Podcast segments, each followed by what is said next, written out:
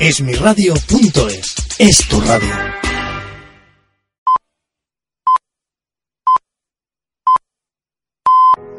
Broken bottles in the hotel lobby. Seems to me like I'm just scared of never feeling it again. But I know it's crazy Existen situaciones que no tienen una explicación aparente. Y es por ello que un día decidí dedicar una parte de mi vida a buscar entre las miles de posibilidades que existen. Decidí compartir mis inquietudes a través de la radio y tal vez así tener la oportunidad de, junto con muchos otros buscadores, encontrar una respuesta que tal vez no siempre sea la correcta, pero me va manteniendo despierto y provoca en mí un estallido de energía para continuar caminando. Es por eso que una noche más me siento ante este micrófono, en la compañía de mi equipo. Quién sabe si hoy encontraré alguna respuesta, ¿verdad? Eso nunca se sabe. Recuerdo el día en el que por primera vez me enfrenté a uno de mis miedos más terroríficos. Aquel día por primera vez hablaba ante un público que, aunque no podía ver, sentía. Y recuerdo que se me estremeció el cuerpo cuando vi el primer comentario que hacía alusión a algo de lo que en ese momento yo estaba diciendo. En ese instante experimenté la magia de la radio en mis propias carnes y sentí que algo que ansiaba desde niño y a lo que muchas veces había jugado se había transformado en una realidad. ¿Sabéis? Nada de esto fue fácil, y menos cuando mi vida había transcurrido en un mundo diferente a este. ¿Cómo iba a ser posible que alguien como yo pudiera estar en un medio de comunicación? Unos lo catalogaron como un golpe de suerte, otros como una meta alcanzada y los más escépticos lo llamaron milagro. Pero no hay milagro que se dé sin antes existir la esperanza, ni esperanza que se mantenga viva en el tiempo, sin antes existir un sueño o un deseo. Comienza la cuarta esfera.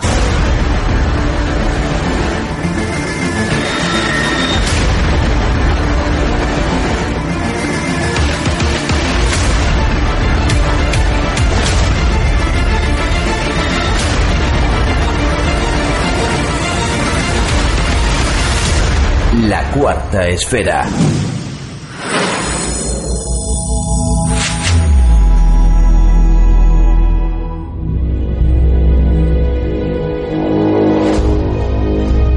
Nuestras vías de contacto son en Facebook, Twitter y Google Plus, La Cuarta Esfera.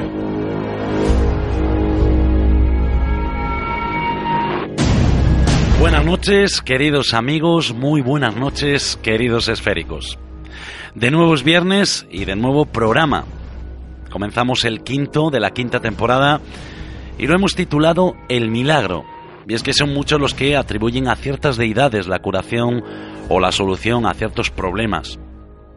De esto hablaremos en nuestra sección de opinión, pero antes trataremos los temas que escucharéis en nuestro sumario de la voz de nuestro compañero Paulo Regueiro y después el relato de Chus Nartallo que nos trae esta semana Emancipada, a continuación escucharemos a nuestro primer invitado, pero todo esto en el sumario.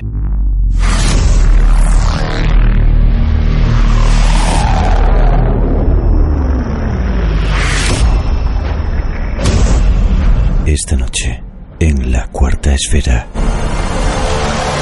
Desde los albores de la humanidad han tenido lugar curaciones para las que no tenemos explicación alguna, atribuidas unas veces a diferentes deidades o fuerzas de la naturaleza, otras personas con supuestas capacidades de sanación que descuadran todas las posibles explicaciones. Y por último a seres humanos que sin tener estas habilidades, de una forma u otra lograban sanar a pacientes desahuciados.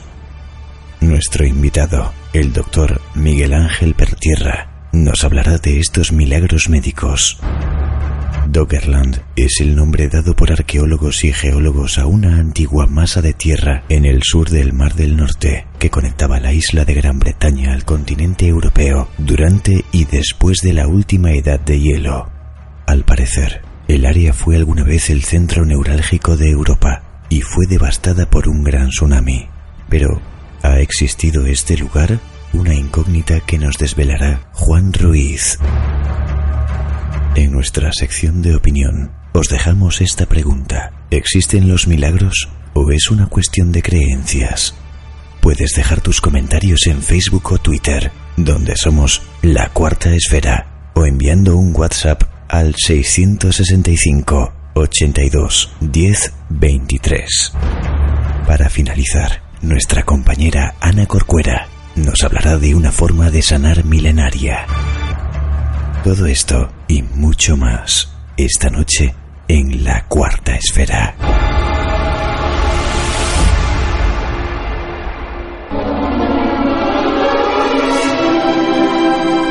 Me independicé hace dos días. Estoy feliz.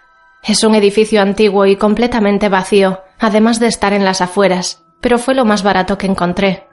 De momento no me puedo permitir algo mejor, pero no me quejo.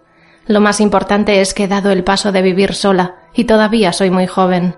Estar independizada es increíble. Hago lo que me da la gana cuando me da la gana. Sin ir más lejos, esta noche me voy de fiesta con mis amigos. De hecho, está a punto de llegar mi amigo Daniel a recogerme. Ahí está. No puedo marcharme sin hacerme la foto de rigor ante el espejo y subirla a Facebook.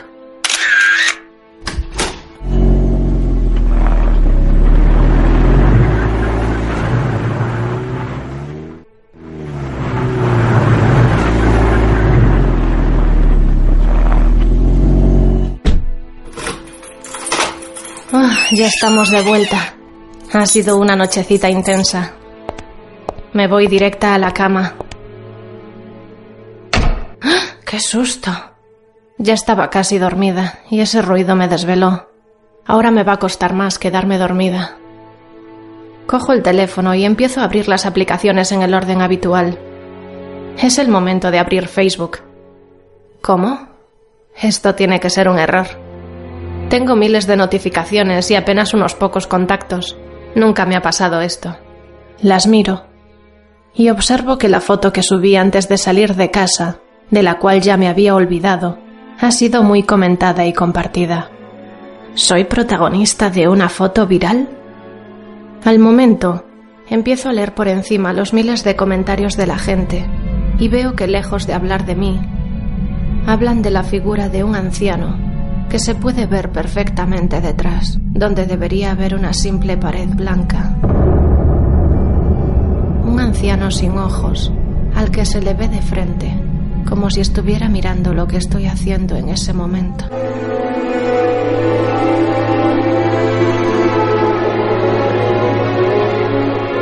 Llegado el momento de adentrarte en una nueva realidad. Misterios sin resolver, ovnis, ciencia, enigmas de la historia. La cuarta esfera con Eduardo Pereira.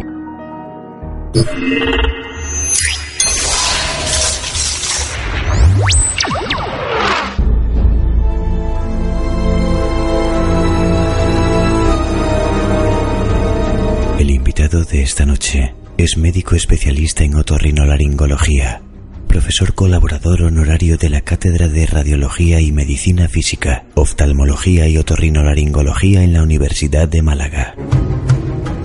Especialista universitario en hipnosis clínica, en neuropsicología y en trastorno bipolar. Como médico naturista, es, además, médico fundador de la sección de neuropatía. Ha colaborado en diferentes medios de comunicación, entre ellos Cuarto Milenio y Espacio en Blanco. Autor del libro La Última Puerta y además director y presentador del programa La Rueda del Misterio. Se sube esta noche a la cuarta esfera. Miguel Ángel Pertierra.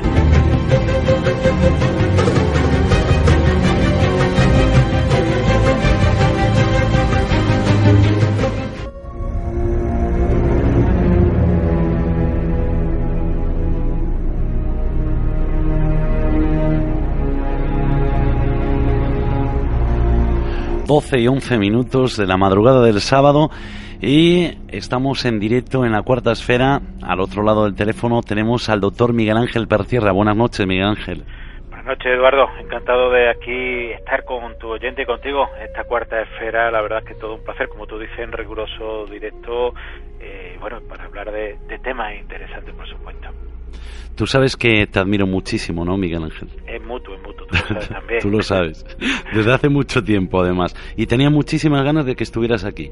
Pues me alegro yo también, la verdad es que todo un placer cuando me dijiste, además fue fruto de, la casualidad porque te escribí yo eh, por, por un comentario de, escuchando como, como oyente del programa, pues bueno, la verdad es que te daba toda la razón en lo que estabas comentando y me comentabas también pues que precisamente que ibas a llamarme ese día para, para eh, decirme de participar hoy, yo encantado, encantado aquí de subirme a esta cuarta esfera, que, todo un placer de, de compartir con todo tu oyente.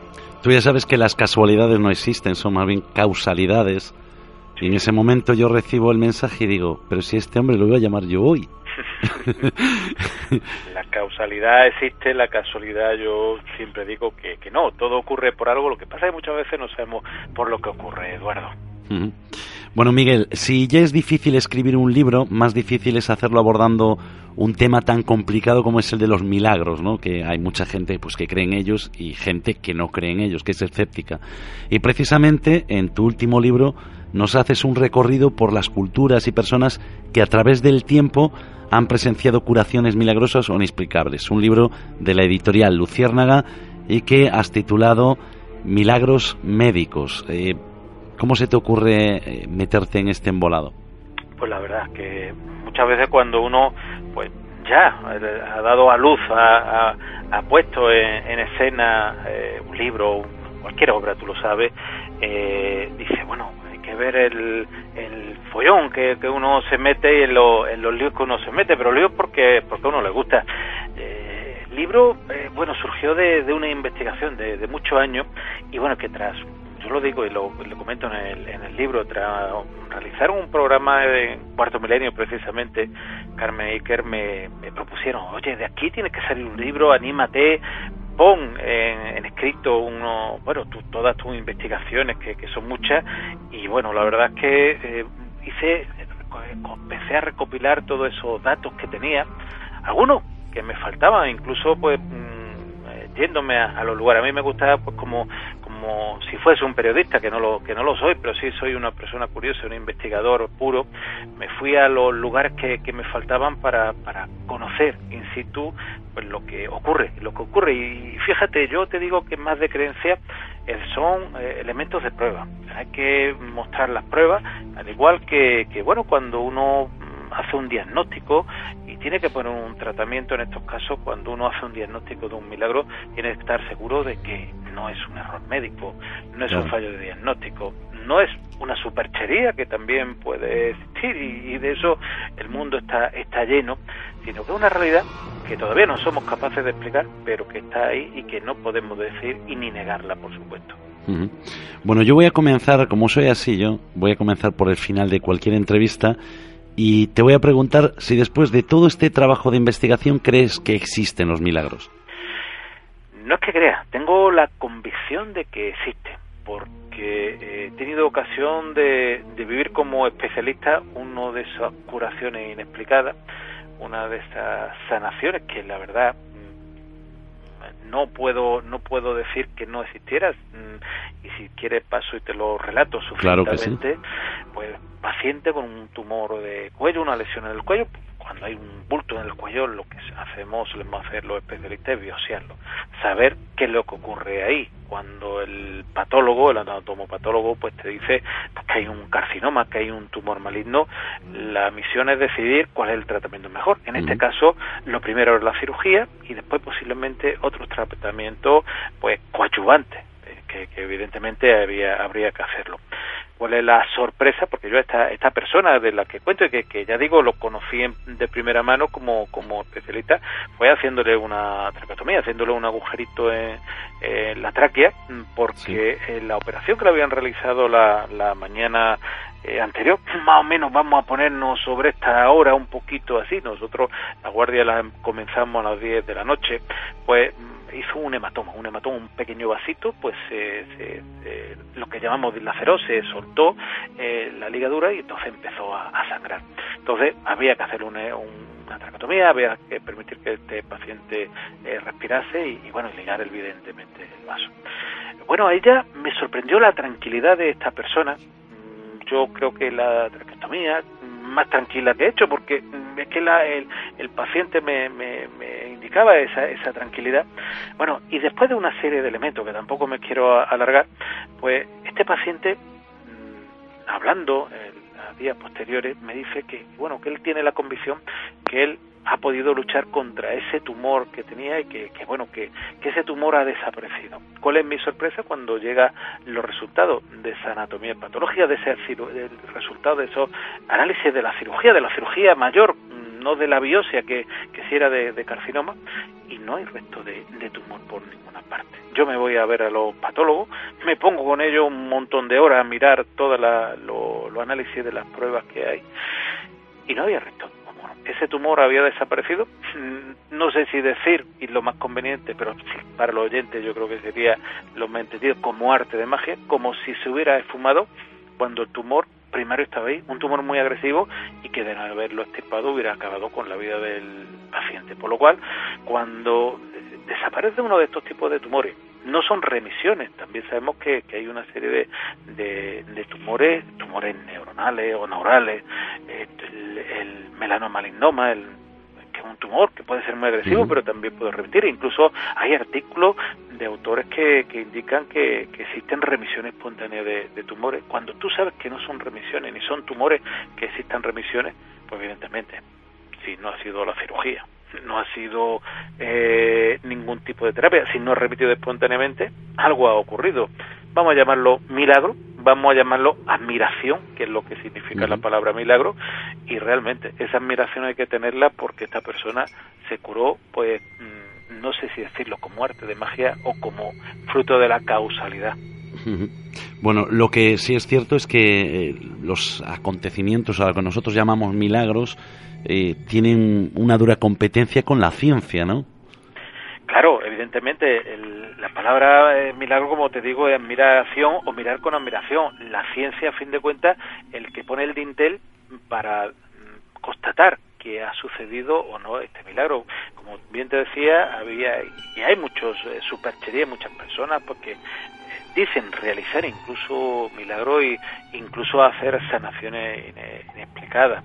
Pero cuando tenemos los datos científicos previo al bueno a, que se produzca esta curación inesperada o inexplicada, cuando tenemos todos los, datos anatomopatológicos, radiológicos, eh, eh, de todo tipo, analíticos, y sabemos que existe una lesión incurable, muchas veces mortal, y que, bueno, de una forma que no sabemos qué es lo ocurrido, hay veces porque se relaciona o en muchas ocasiones con visita a, a un sanador, a un santón, a un santo, a un lugar o incluso a nada de esto, la persona se cura, es cuando hay que hablar de milagro. Curaciones inexplicadas, curaciones mm, realmente admirables en todo el amplio sentido de, de la vida y realmente están ahí tema es que no sabemos por qué ocurre, pero es que ocurre y hay muchos casos registrados. Mm. Bueno, eh, uno de los pilares de la ciencia es precisamente la repetición de un hecho, o sea, que se está investigando, ¿no? Es decir, que eso no ocurra una sola vez. Claro, el tema de la ciencia, lo ideal sería eh, la repetición y el poder llevarlo, a poder reproducirlo en un laboratorio. Evidentemente, como no sabemos por qué ocurre, no lo podemos reproducir en el laboratorio. Y hay una parte de la medicina que es la medicina basada en la evidencia. Eh, por lo cual hoy es un tipo de medicina que, que es puntera y que, eh, aunque no tengamos explicación para ella, ocurre. Esto es lo que ocurre con los milagros. Esa medicina mmm, ocurre y constata que existen esas curaciones, esas curaciones que hay veces que incluso puede haber algunos tipos de, de tumores parecidos que, que se puedan tumores digo por enfermedades importantes pero enfermedades neurológicas esclerosis múltiple por ejemplo eh, Parkinson que se han curado enfermedades autoinmunes eh, que también son pues muchas veces eh, vamos a decir muy trabajosas y muy serias. Pues todo este tipo de enfermedades se han curado y muchas veces no lo podemos llevar a un laboratorio, pero sí la evidencia podemos constatar que esa curación ha existido. Uh -huh. Bueno, lo que está claro, eh, yo creo que todo el mundo conoce a alguien, ¿no? Al que le haya ocurrido algo así similar a lo que tú nos estás contando. A lo mejor no con una enfermedad tan grave, ¿no? Pero, pero sí con algún tipo de enfermedad. Sí, bueno, yo te digo, Eduardo, fíjate que cuando, bueno, muchas veces, eh, algunas charlas sobre, sobre estas curaciones inexplicadas, sobre estos milagros, eh, siempre se me acerca alguien y y muchas veces varias personas que me dicen, yo conozco a una persona que, le ha ocurrido un milagro, mi tío, mi abuelo, mi padre, pero alguna vez se me ha acercado alguno y, dice, y ha dicho, yo soy una persona que he tenido un milagro sobre mí, ha actuado un milagro, un milagro de curación, de sanación. Bueno, cuando le pregunta, le indaga y te cuenta, yo tuve tal tipo de tumor, que quizás lo, lo más eh, sonado, eh, y la persona se ha curado sin medios posibles de, curación en muchos de los casos. Incluso hay milagros, fíjate lo que te digo, donde se han obrado no solamente el milagro de la curación del tumor, sino la reconstrucción incluso de una articulación. Por lo cual, eh, algún arquitecto, yo no voy a poner ninguna ninguna deidad, pero evidentemente tenemos los datos científicos y radiológicos de que la persona sanó del, del tumor Incluso la articulación de la cadera se le reconstruyó.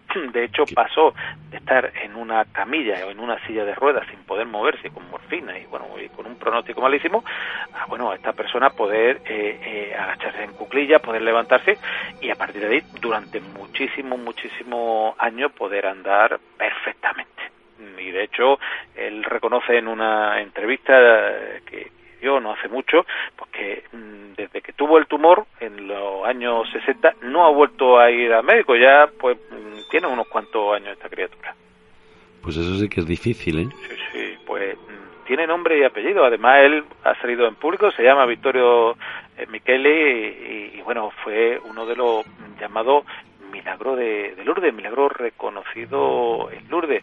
Entonces, claro, cuando eh, tú te encuentras a alguien que que dice que se ha curado. Cuando tú eres que y tienes en tus manos, como me, ha pasado hoy, me pasa a mí, tienes toda la documentación anatomopatológica, radiológica, eh, los historiales médicos mm, de los especialistas, donde dice tumor de tal tipo y tú ves la, la, la, anatomía patológica, fotografía de la anatomía patológica, por lo cual tú dices, no hay ningún dato, o sea, que te haga sospechar de que, de que esto no ha ocurrido. Y cuando no solamente esta persona eh, se, se, cura de, del tumor, sino que además se le reconstruye la cadera, uno dice, oye, aquí hay algo que en la medicina, en estas medicinas tan muchas veces, no voy a decir prepotente, sino muchas veces tan omnipotente, que piensa que sabe curar muchas cosas y que entiende muchas cosas, tenemos que bajarnos muchos escalones y decir, todavía hay muchísimas cosas que no entendemos, pero no por ello tenemos que negarlo y, y decir que no existe, todo lo contrario, hay que decir, esto existe, aunque no sepamos. Y en estos casos, por ejemplo, eh, bueno, todos sabemos que a lo largo y ancho de nuestro planeta, pues que existen muchos lugares, ¿no? Donde se han dado o se siguen dando curaciones inexplicables. Pero todos estos lugares tienen relación con la religión, o hay casos en los que se cure y no tenga relación. Pues eh, hay lugares la mayoría que conocemos, evidentemente, tiene relación con, con religión, quizás sea lo, más sonado. Santuarios, lugares allí en Galicia, pues tenéis muchísimos lugares que os mm. voy, que os voy a, contar. Eh, pero otras veces son eh, lugares lugares, vamos a decir, mágicos, pensemos que, que religión, pensamos en religión católica, vamos a pensar la religión eh, judaica, pensamos en la musulmana o pensamos en las orientales, pero también hay otro centro de, de, culto donde unas personas que ahora se han venido en llamar lugares de poder, donde en un momento determinado el visitar este lugar de poder parece que se aglutinan también este tipo de, sanaciones, este tipo de curaciones inexplicadas. ¿Por qué ocurre? Evidentemente, se han intentado medir fuerza electromagnética, se han intentado, porque muchas están relacionadas con, con el agua, medir si ese agua o, o, valorar si ese agua tiene algunas propiedades, si el terreno tiene alguna propiedad. Y no se ha visto que tenga ninguna propiedad más cercana que o, más buena la que la que tenga 40 50 kilómetros al norte sur este o oeste. Por lo cual eh, evidentemente lo que pasa que eh, muchos lugares como tú has comentado Eduardo tienen relación con, con la religión porque eh, pensemos que la fe la fe del ser humano la fe incluso a uno mismo, esa fuerza mental que muchas de estas personas pues muestran, hace que, ayuden a la, a la sanación, evidentemente. Ponle el apellido que quiera, ponle el apellido de la religión si, si quiere, pero no tiene que ser obligatoriamente una persona religiosa ni un lugar eh, religioso en donde la persona se pueda curar. De hecho, hay un caso aquí en Málaga donde la persona padecía un tumor hepático, fue dado, pues bueno, eh, eh, ya de, por, por no curable, este hombre se fue a un, a un, curandero, hizo una serie de rituales que no tenían nada que ver con la religión y ¿Cuál es la sorpresa de lo digestivo años después cuando aparece este hombre a una revisión de un tumor que tenía que haber fallecido esta persona muchos años antes? Por lo cual mm, incluso tuvieron que constatar que era esta persona la que se había presentado, la persona que había sido desahuciada eh, médicamente por la medicina alopática. Fíjate hasta dónde llega el desconocimiento de lo que ocurre, pero también donde eh, ocurre la maravilla de las curaciones. ¿Y todo esto no puede ser eh, este tipo de sanaciones que tengan algo que ver con el efecto placebo?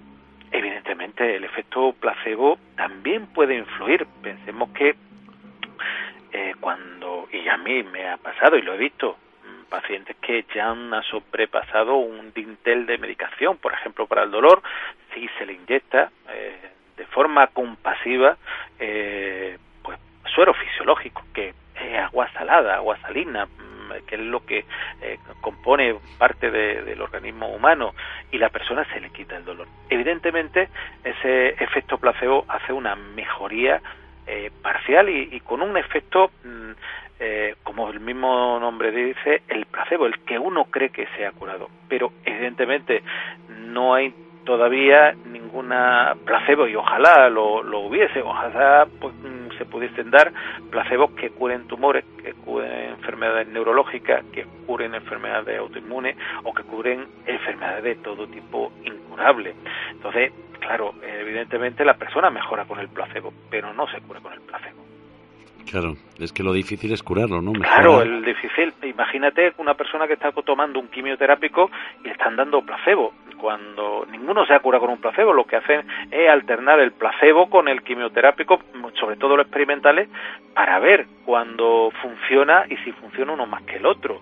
Eh, porque evidentemente el, el sistema inmunitario, de hecho, mm, hace muy poquito han dado el premio Nobel de Medicina a los primeros que que, aportaron la inmunoterapia al tratamiento del cáncer y que incluso eh, el Jimmy Carter, si no me falla la memoria, se curó con, esa, con ese inicio de inmunoterapia.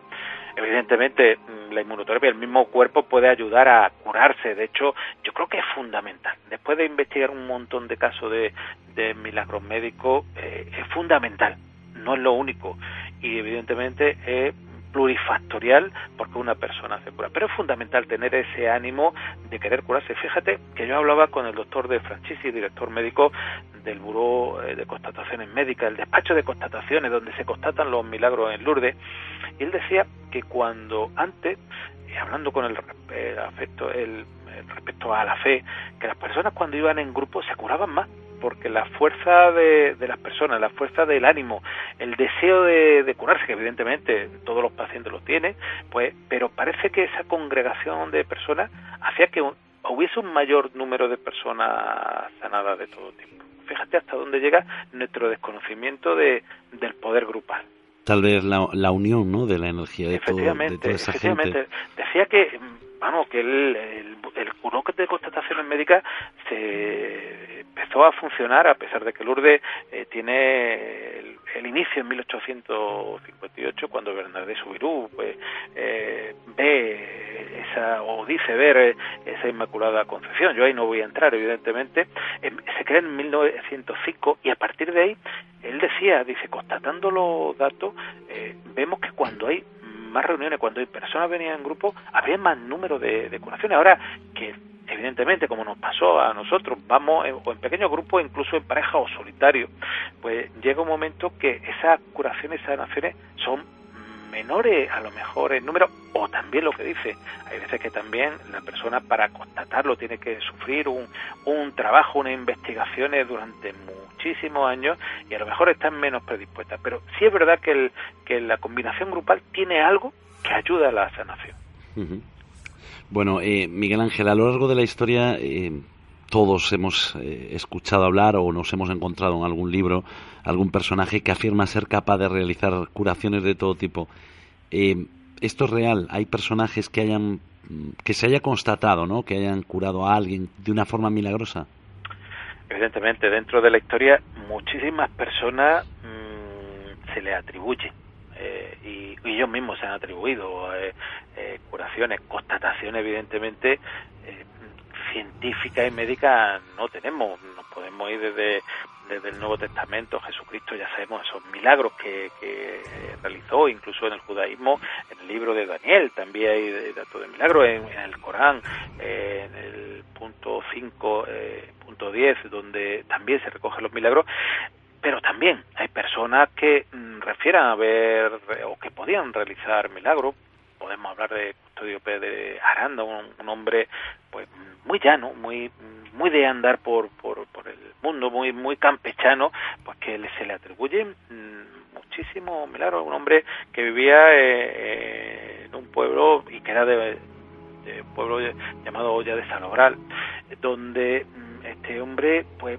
se le atribuyen más de 3.000 milagros, pero dentro y dentro de, bueno, que se llama el Santo Custodio no tiene nada que ver con la santidad cristiana, aunque él era religioso, sí. pero hay otras personas como Fray Leopoldo de Alpandeire que él no se sentía eh, especialmente eh, sanador, en cambio tiene atribuido muchísimos milagros, incluso él mismo eh, tuvo un milagro, una, una enfermedad eh, que, que, una llamada erisipela, una infección en el brazo que, que bueno le recomendó el catedrático de la de la Universidad de de Granada, el catedrático de cirugía, la amputación del brazo y él decía que era un padre limonero y no podrían eh, amputarle el brazo. Eh, a las dos semanas, porque esa enfermedad, una infección, eh, principio del siglo XX no había los antibióticos, entonces mm, hubiera sido mortal de necesidad, hubiera producido una septicemia, una gangrena.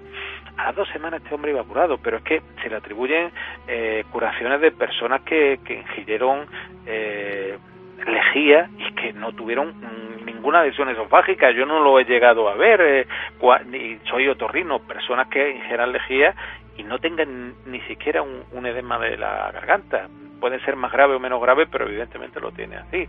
Después hay otros muchísimos personas que, que, que se le atribuyen milagros. También hay personas, pues desgraciadamente, como Charigó o el Santo Saibaba, eh, donde en un momento determinado estos dos personajes pues son muy conflictivos.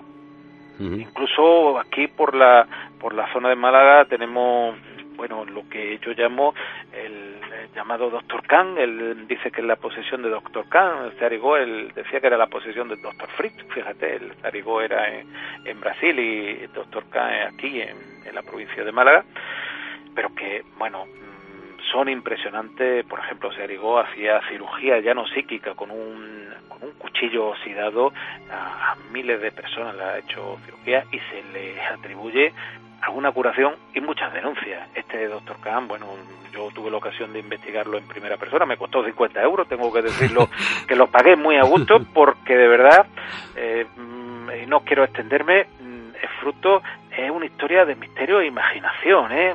porque sobre todo de imaginación y de puesta en escena y bueno te echaba agua de coco de cogida del grifo y, y, bueno hablando con la ayudante de que tenía que llevar a su suegro al médico de cabecera pues contra si tiene poder del doctor Kant pues cúralo no no lleva claro. al médico de cabecera de la seguridad social tal cual ¿eh? con testigos eh, que, que, fuimos dos testigos allí más que, que bueno la verdad que eh, alucinante después hay otras muchísimas personas pues, de los llamados santos, a los que se le atribuyen eh, curaciones.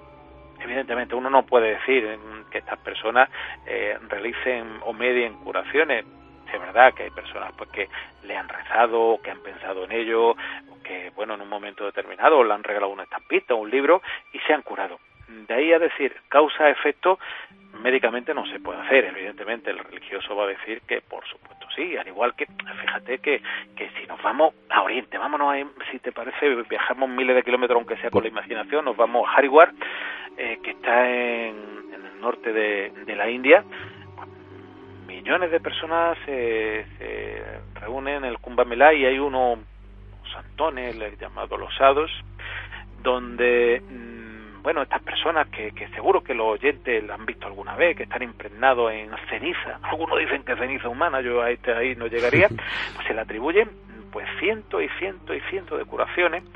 Eh, incluso, como ocurre en, otros muchos lugares, ven allí el agua del Gange, y lo digo claramente, el agua del Gange deciden esterilizar y las personas ingieren ese agua como agua milagrosa.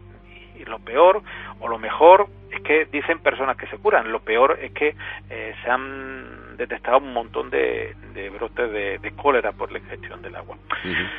La relación causa-efecto, Eduardo, es muy difícil. Lo que sí es que existen eh, y se manifiestan esos milagros y bueno, como tú bien dices, a lo largo de la historia. Hay lugares donde existen libros, por ejemplo en Montserrat existen libros donde se recogen los milagros o en, el Santuario Virgen de la Cabeza desaparecieron libros donde se recogían los milagros y bueno, eran el nombre de la persona y demás. Pero si, por ejemplo, si te parece, también con un viaje nos vamos a a Canarias hay un fraile de, Alcalá de Henares, Fray Alonso de Espinosa, donde en un fantástico libro que habla de los milagros de la Virgen de Candelaria, pues habla de tanto de curaciones inexplicadas y de algo que te va a sonar, de lo de Lázaro levántate y anda, de la de revivir a una persona, de que la persona después de fallecida mm, vuelve otra vez a la vida y lo recoge como notario esta persona eh, que fue testigo, además lo dice, yo he tenido ocasión de, leer ese libro de, del siglo del siglo XVI, eh, donde él dice eh, que él fue testigo de que esta persona muerta volvió a, la vida. Entonces, claro, te queda pues un poco eh, ojiplático porque cuando existen estas curaciones, estos milagros, y ya digo, no hemos ido viajando a lo largo de, la geografía mundial y, bueno, están ahí, están ahí esas curaciones. Bueno, ¿y qué ocurre eh, con las personas que dicen curar pero que no lo hacen? ¿no? Estos eh, provocan una confusión ¿no? a la hora de valorar si algo, si un hecho, por ejemplo, es un milagro o no. Es como los fakes, ¿no? Que están ahora tanto de moda. Claro. Eh, hay muchísimas personas que atribuyen, que realizan curaciones. Desgraciadamente, yo en el libro recojo algunos, por ejemplo, estábamos hablando de, de ese Aribó, Pedro Freitas, que, bueno, pues él decía que era la reencarnación de Doctor Fritz y, bueno, lo que producía muchas veces era infecciones importantísimas, eh, pero ahí a lo largo de, de, todo de todo el mundo hay muchas personas pues que, que como dicen que cura incluso fíjate que yo hay una técnica que respeto mucho y creo que, que funciona como el Reiki. A mí me ha llegado a echar con un amigo que le mando un cariñoso saludo, que eh, Antonio Peralta, no han llegado a echar de una reunión porque este supuesto maestro de Reiki y precisamente el programa que del cual yo te mandaba el mensaje iba sobre eso, de esos falsos maestros. Él decía que curaba el cáncer eh, con el Reiki evidentemente allí protestamos nada más en una reunión de 300 personas, eh, Antonio y yo, y nos invitaron, ahí no nos echaban, por el cual, como no somos agresivos ni lo vamos a hacer, cogimos y nos fuimos. Desgraciadamente eso crea mucha confusión, al igual que hay personas que desgraciadamente, y tenemos la historia llena, eh, que recomiendan que ellos eh, hacen esos milagros y que tratamientos que son necesarios, como puede ser la quimioterapia, la inmunoterapia, lo abandonen y acaban falleciendo, desgraciadamente.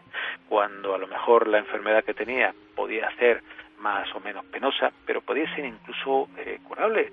De hecho, yo sé que hay muchos seguidores del doctor Hammer, pero hay que reconocer que las ideas de Hammer llevadas al extremo, eso deja los tratamientos, le llevó incluso al propio Hammer a, la cárcel y a, y a ser detenido por la Interpol aquí en la provincia de Málaga. Evidentemente, desgraciadamente, eso hace que cuando una persona pues se agarra un clavo ardiendo, se agarra a la a veces la superchería y también hay que tener cuidado de esa superchería.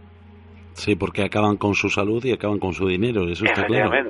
Son cazadores. yo, lo único que son depredadores, depredadores económicos y lo único que limpian el bolsillo de la persona desesperada, no del tonto. Yo creo que cuando una persona está desesperada es capaz de agarrarse a cualquier elemento de un curandero o, o de realizar cualquier mm, técnica determinada. Y digo un curandero porque también hay curanderos que saben mucha medicina y saben mucha medicina mm, de planta y de, bueno, y, vuestra tierra, en nuestra tierra, pues, mm, tenemos y por todo el mundo eh, personas que manejan estupendamente la farmacopea natural. Mm, Y yo digo que que esos curanderos yo me quedo con ellos, pero desgraciadamente hay otros que, que ponen tratamiento, bueno, de verdad, eh, totalmente mm, a lo loco y lo que producen es la aceleración de una enfermedad grave bueno, y, y desgraciadamente con el fallecimiento muchas veces como consecuencia. Desde luego, eh, yo creo que esta gente tiene que estar toda en la cárcel. Y, Sí, de y es hecho. donde tiene que estar. De hecho, deberían, deberían estar porque están jugando con lo más importante de una persona, su vida. Porque a fin de cuentas lo económico, lo físico, pues se puede recuperar, pero la vida una vez que se pierde ya no se recupera. Aunque bueno, hablaríamos de dónde vamos después de morir, pero la vida física que también hay que vivirla, eh, eso ya no se recupera en el momento que se pierde, te lo aseguro. Bueno, en este caso, hoy no vamos a hablar de lo que pasa después de la vida, ¿no? O de la muerte. Pero sí que te emplazo aquí para que vengas a contárnoslo en otro momento.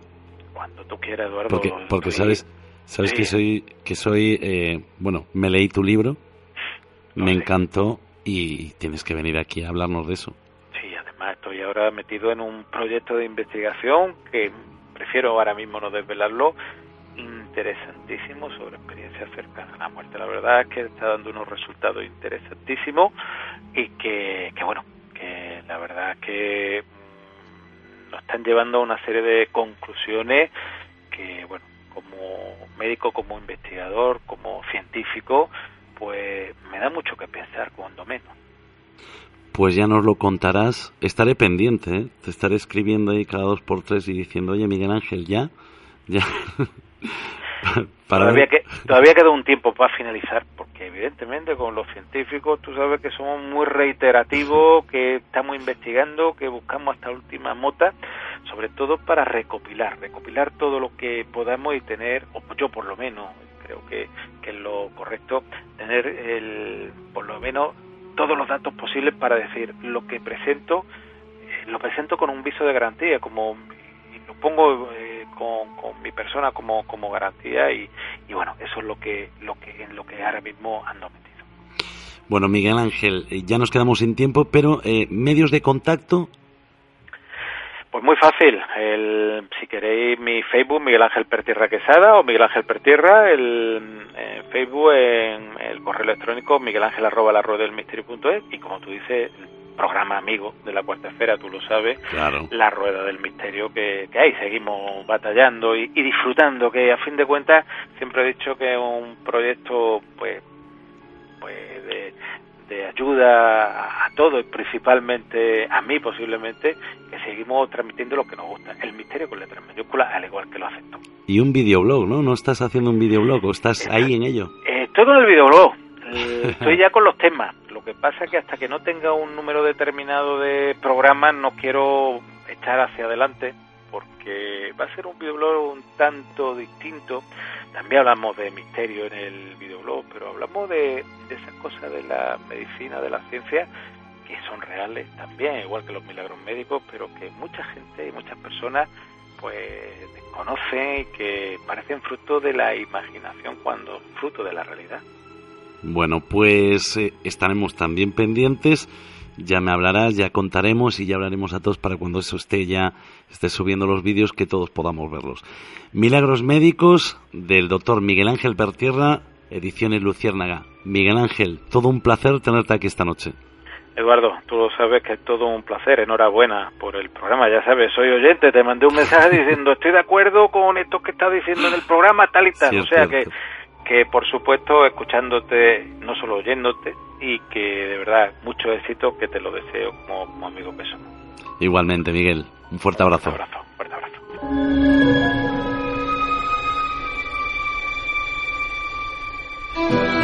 La cuarta esfera.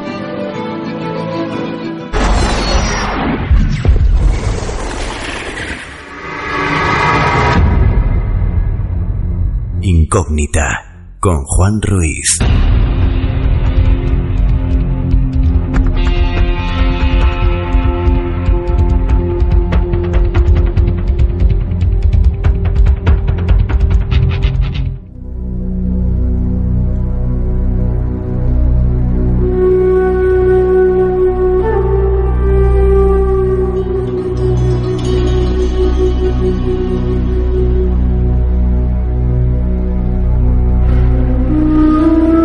Las 12, 47 minutos. Y qué placer, ¿eh? Tener aquí a Miguel Ángel Percierra y que nos haya hablado de su libro, Milagros Médicos.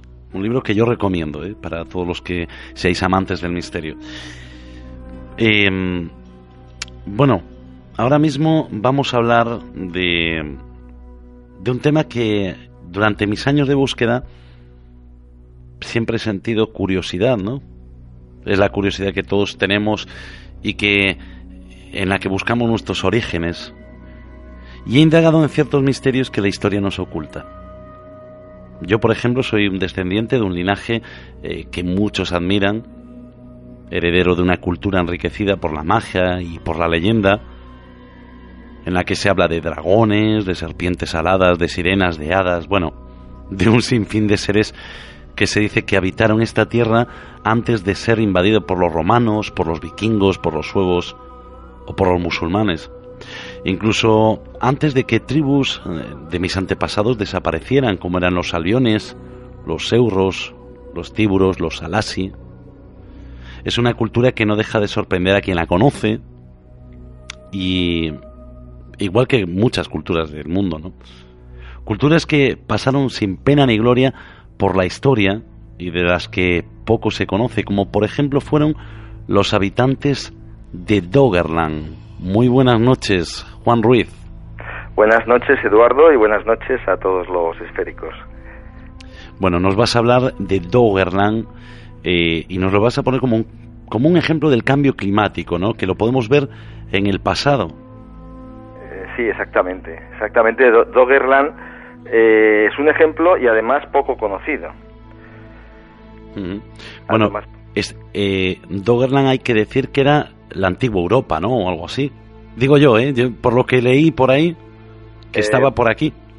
Eh, bueno, era bastante grande. La verdad es que era muy grande, pero no exactamente es la antigua Europa porque no se, mm, digamos, habitó mucho tiempo, se habitaron, bueno, mucho tiempo podemos decir que fueron mm, tres o cuatro mil años, pero eh, sí que unía Gran Bretaña con Europa y toda la parte norte del mar eh, Báltico y por eso se llama Doggerland, precisamente por eh, las arenas que existen en el mar del norte, que se llaman Dogger, y de ahí toma su nombre. Bueno, ¿y cómo se descubre esto?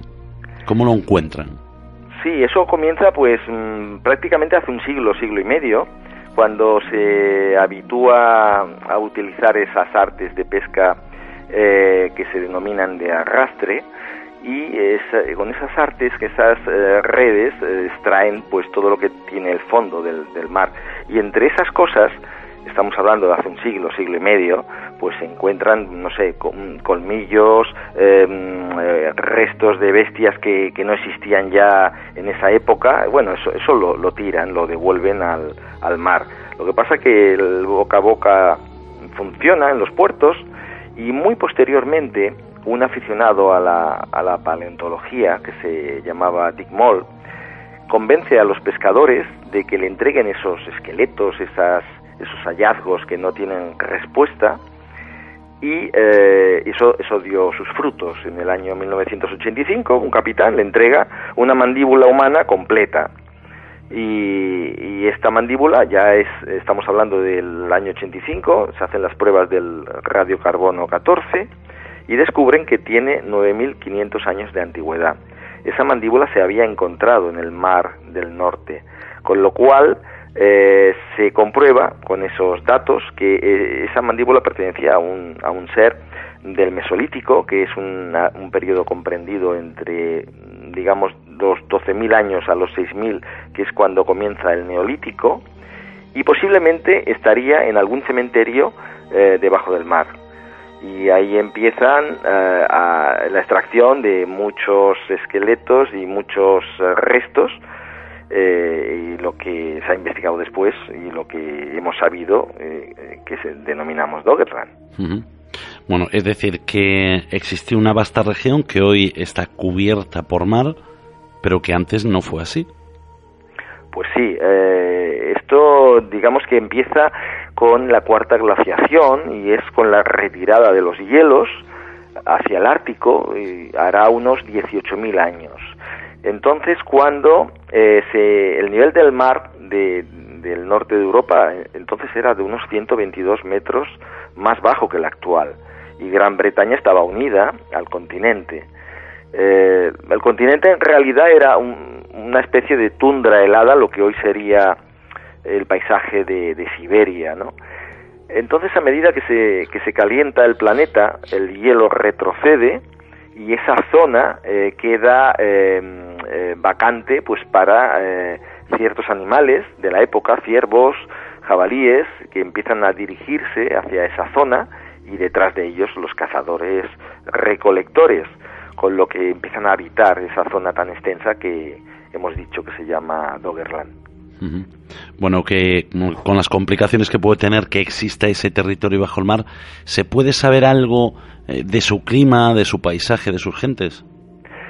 Sí, y es curioso porque se sabe mucho del tema eh, y es, un, eh, es una investigación que se ha llevado hace, hace bien poco. Eh, se supone que el clima sería un par de grados más eh, cálido que el de hoy, lo cual es bastante, aunque no lo parezca, y era en, realidad un paraíso para los cazadores recolectores, como he dicho, porque el, paisaje de suaves colinas, eh, grandes bosques, grandes pantanos, la zona era mayormente pantanosa y estaba lleno de lagunas, era un paraíso para para los animales y, para los cazadores, lógicamente, ¿no? A partir del 2007, y gracias a fondos eh, económicos europeos, se empieza a hacer un mapeado de toda la zona eh, y entonces se puede localizar, eh, digamos, mm, en ese momento se hace el mapeado, digamos, de una zona tan grande como Holanda, de unos 44.000 kilómetros, aunque Doggerland en realidad ocupa según parece, unos 260.000 kilómetros cuadrados. Eh, en ese mapeado, mm, aparte de, las piezas que se encuentran, eh, que eh, normalmente suelen ser, mm, según parece, más de 100 las que se han encontrado ya de, y de esqueletos. hay cementerios marinos, o sea, cementerios debajo del mar actualmente que están sin tocar y, eso tiene su complicación, pero sí el mapeado se puede hacer. E incluso se utiliza una tecnología nueva que se llama SEDA DNA, que estudia el ADN presente en los sedimentos vegetales y animales, con lo cual podemos tener eh, de una manera excepcional eh, y reconstruir ese paleoentorno de esos 10.000 años eh, atrás con mucha exactitud o sea, podemos, eh, digamos, reconstruir y estar en ese palentorno de insectos, de vegetales y de animales, tal como estaba en, esa época. Bueno, y, de todas estas personas o esas eh, culturas o poblaciones que habitaron este espacio, ¿se sabe cómo vivían? Eh, si era similar a, nuestra forma de vida.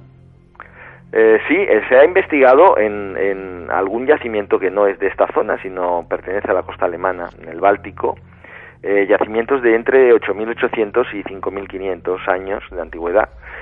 Y ya se denota una, un cambio en la dieta por los residuos y los depósitos, eh, basuras que diríamos nosotros, ¿no? Eh, se nota ese cambio de dieta y se ve que pasan de, de peces de agua dulce a peces, a especies marinas con el paso de, de, los siglos. Y es que en algún momento eh, digamos que esos grupos, que no eran muy numerosos, eran eh, familiares, grupos y poblados de, unos 10 individuos, eh, eran estacionales. Estacionales significa que, se modificaba su localización según la caza de la zona. En verano y en otoño estarían en zonas bajas y en invierno seguramente irían a zonas altas eh, y serían este, testigos de, ese cambio generación tras generación. Tenía que ser algo bastante fuerte ver cómo esos árboles tan, tan gigantescos, a medida que el mar los iba negando, se iban pudriendo, se iban muriendo.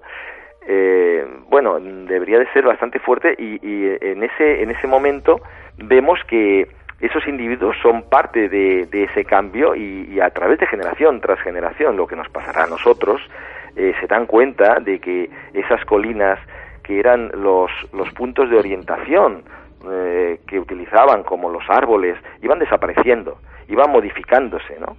Eh, y es importante discernir que en, en, esas poblaciones seguramente los ancianos serían los guardianes del conocimiento y, y los que serían eh, básicamente eh, los que mantendrían al poblado en una cuestión de supervivencia a través de, las migraciones y a través del cambio de hábitat según según hubiera caza o no.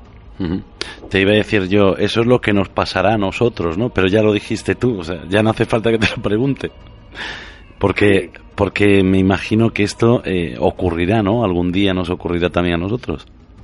Sí, sí, indudablemente nos ocurrirá. Lo que pasa es que los gobiernos actualmente, pues no parece que tengan eh, muchas ganas de, de aplicar medidas que, que, sean efectivas. De todas, de todas maneras, el, los cambio, el cambio climático es algo que va a venir, eh, estemos o no, no, estemos.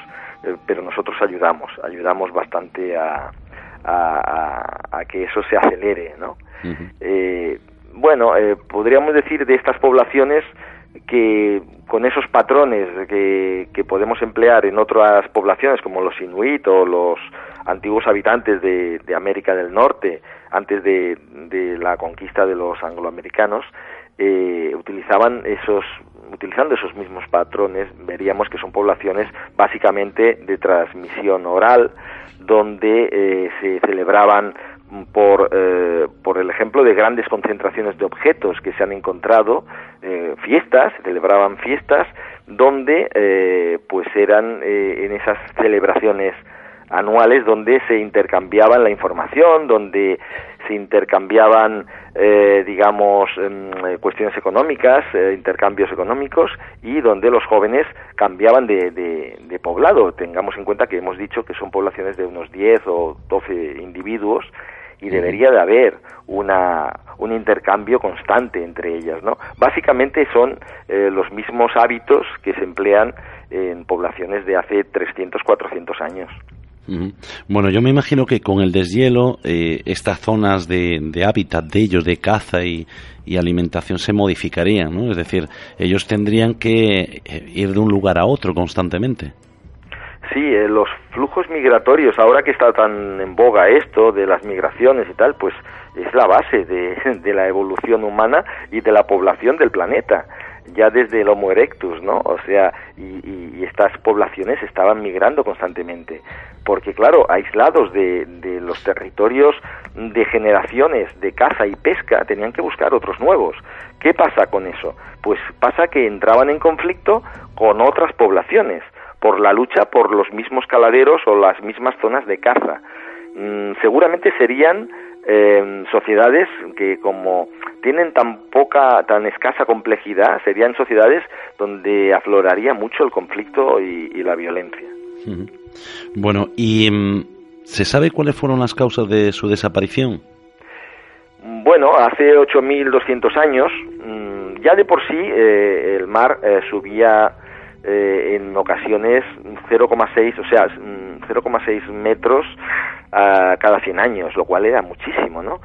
Pero en el año 8000, o sea, hace 8200 años, eh, hubo un, un, lago glaciar gigantesco que se llamaba el Agassiz, que se desbordó, con lo cual entró agua helada eh, gran cantidad en el Atlántico Norte que provocó pues una bajada brusca de la temperatura y que coincidió con un deslizamiento eh, el deslizamiento de, de, de, Storega que está en, la costa de, Noruega que provocó un tsunami eh, con, se cree, unas olas de casi 80 metros de altura. No se sabe si fue el tsunami o fue, digamos, el, eh, el vaciado de este glaciar eh, lo que acabó con Doggerland.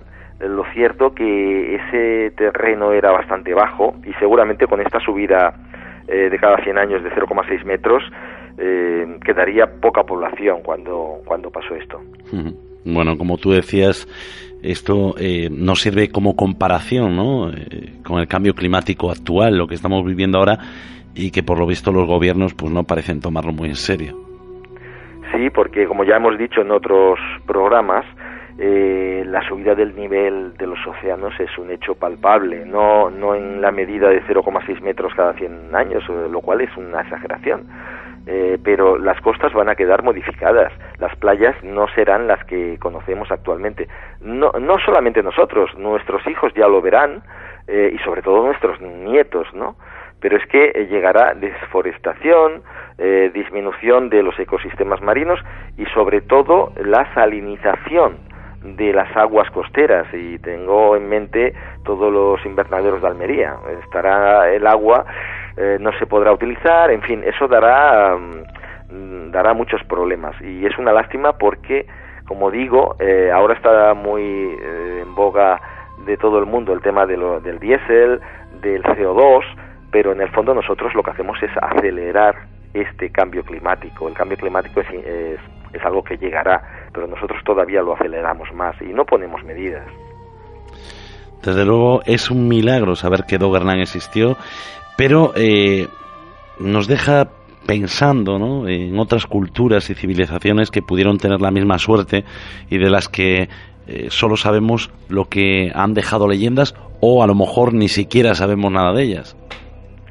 Sí, si tenemos en cuenta de que Doggerland, por ejemplo, es algo novedoso, que sabemos de ello no hace mucho. Eh, y sin embargo, mm, nuestra civilización, si nos ponemos a pensar dentro de mm, ocho 8.000 años, ¿qué quedará de ciudades como Barcelona o Madrid si, si se tomaran totalmente por, por la naturaleza, ¿no? Tal vez no quedaría nada, porque estamos en, en la época de, del silicio, donde no hay energía, no funcionaría eh, los móviles, los ordenadores. De hecho, estos aparatos, mm, estos plásticos, se desintegrarían dentro de unos miles de años, ¿no? Eh, a través de, las leyendas, entre comillas, sabemos algo de la Atlántida, que seguramente existió, a mí personalmente no me cabe duda, todavía no sabemos dónde, pero por ejemplo tenemos el caso de, Troya, eh, que como todos sabemos aparece en la Ilíada, eh, una obra de Homero, de griega, y en la cual pues se contaba como si existía de una manera, como leyenda, como algo que, era una fantasía, ¿no? Y sin embargo se ha encontrado, se ha encontrado la ciudad de Troya. Y como ella, pues la Atlántida y tantas y tantas civilizaciones que no, no sabremos ni, ni sabremos nunca, ni sabemos ni sabremos nunca que, han existido. Bueno, vamos a dejar ya eh, el tema aquí, podríamos estar hablando toda la noche sobre esto, pero vamos a escuchar la segunda parte de nuestro relato y después vamos ya con la sección de opinión. Juan, quédate, espera un ratito, que vamos a recibir también a Yolanda. Vale, de acuerdo.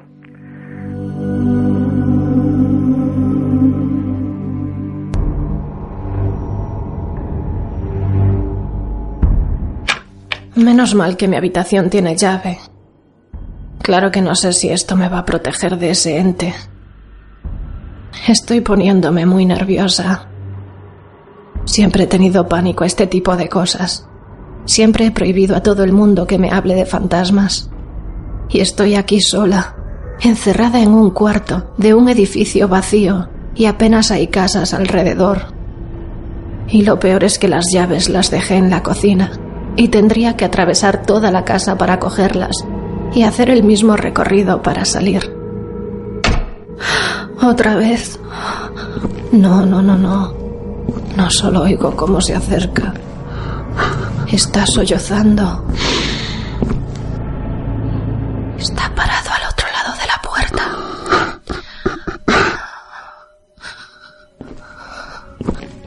Parece que se aleja. Creo que está en la cocina. Ha encendido la tele. Y ahora ha pasado del llanto al enfado. No puede escucharme. Como me escuche vendrá hasta aquí. Me aseguro de que el móvil está en silencio y trato de mantener la calma. Lo único que puedo hacer es estar aquí sentada, ante la puerta, deseando que esa figura no pueda traspasarla y verme. Está cada vez más enfadado. Está tirando todo lo que encuentra a su paso.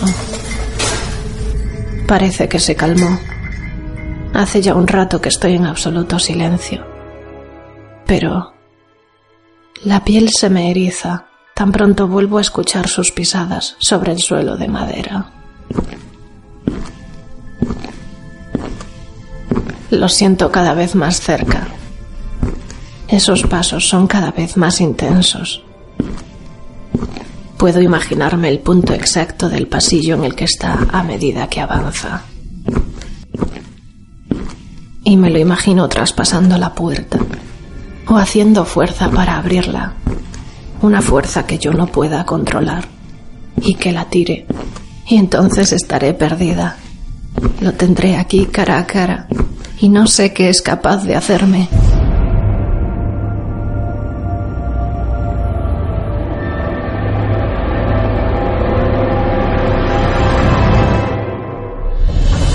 Participa en la cuarta esfera. Envíanos un mensaje a nuestro número de WhatsApp 665 821023.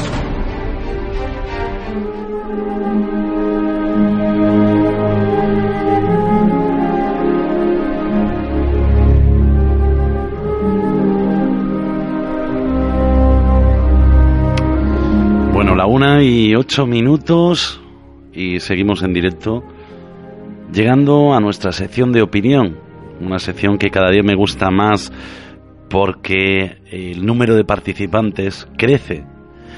Y, oye, vais compartiendo con nosotros vuestras opiniones, que yo creo que es lo más bonito, ¿no? El, no solo el hacer un programa de radio, sino el recibir esa respuesta, esa interactuación, ese intercambio de información entre unos y otros. Eso hace que nos sintamos acompañados y que, que sintamos que, que lo que estamos haciendo pues es eh, o imaginarnos, ¿no? Que es pues la típica mesa con una hoguera al lado, estamos tomándonos algo y estamos charlando, ¿no? Como haremos el próximo día 12 en Santiago, lo íbamos a hacer mañana, pero hemos cambiado la fecha para que podamos estar más personas y además porque mañana parece ser que va a llover aquí en Galicia. Yo eh, me lo dijeron hoy, no lo sé. Y bueno, es una noche en la que estamos tratando y hablando sobre los milagros como tema central.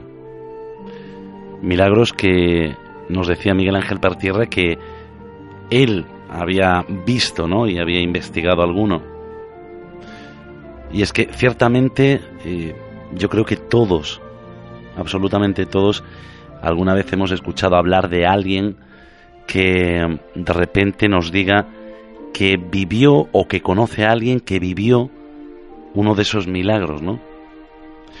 ¿Qué nos iba a decir a los más veteranos, a nosotros, a los ya nacidos en el 70, en el 60, en el 50, que tendríamos la oportunidad de intercambiar opiniones de algún tema con personas a las que nunca hemos visto y con personas que seguramente o muy probablemente no, no veamos nunca en nuestra vida, pero de las que vamos a aprender mucho, ¿no?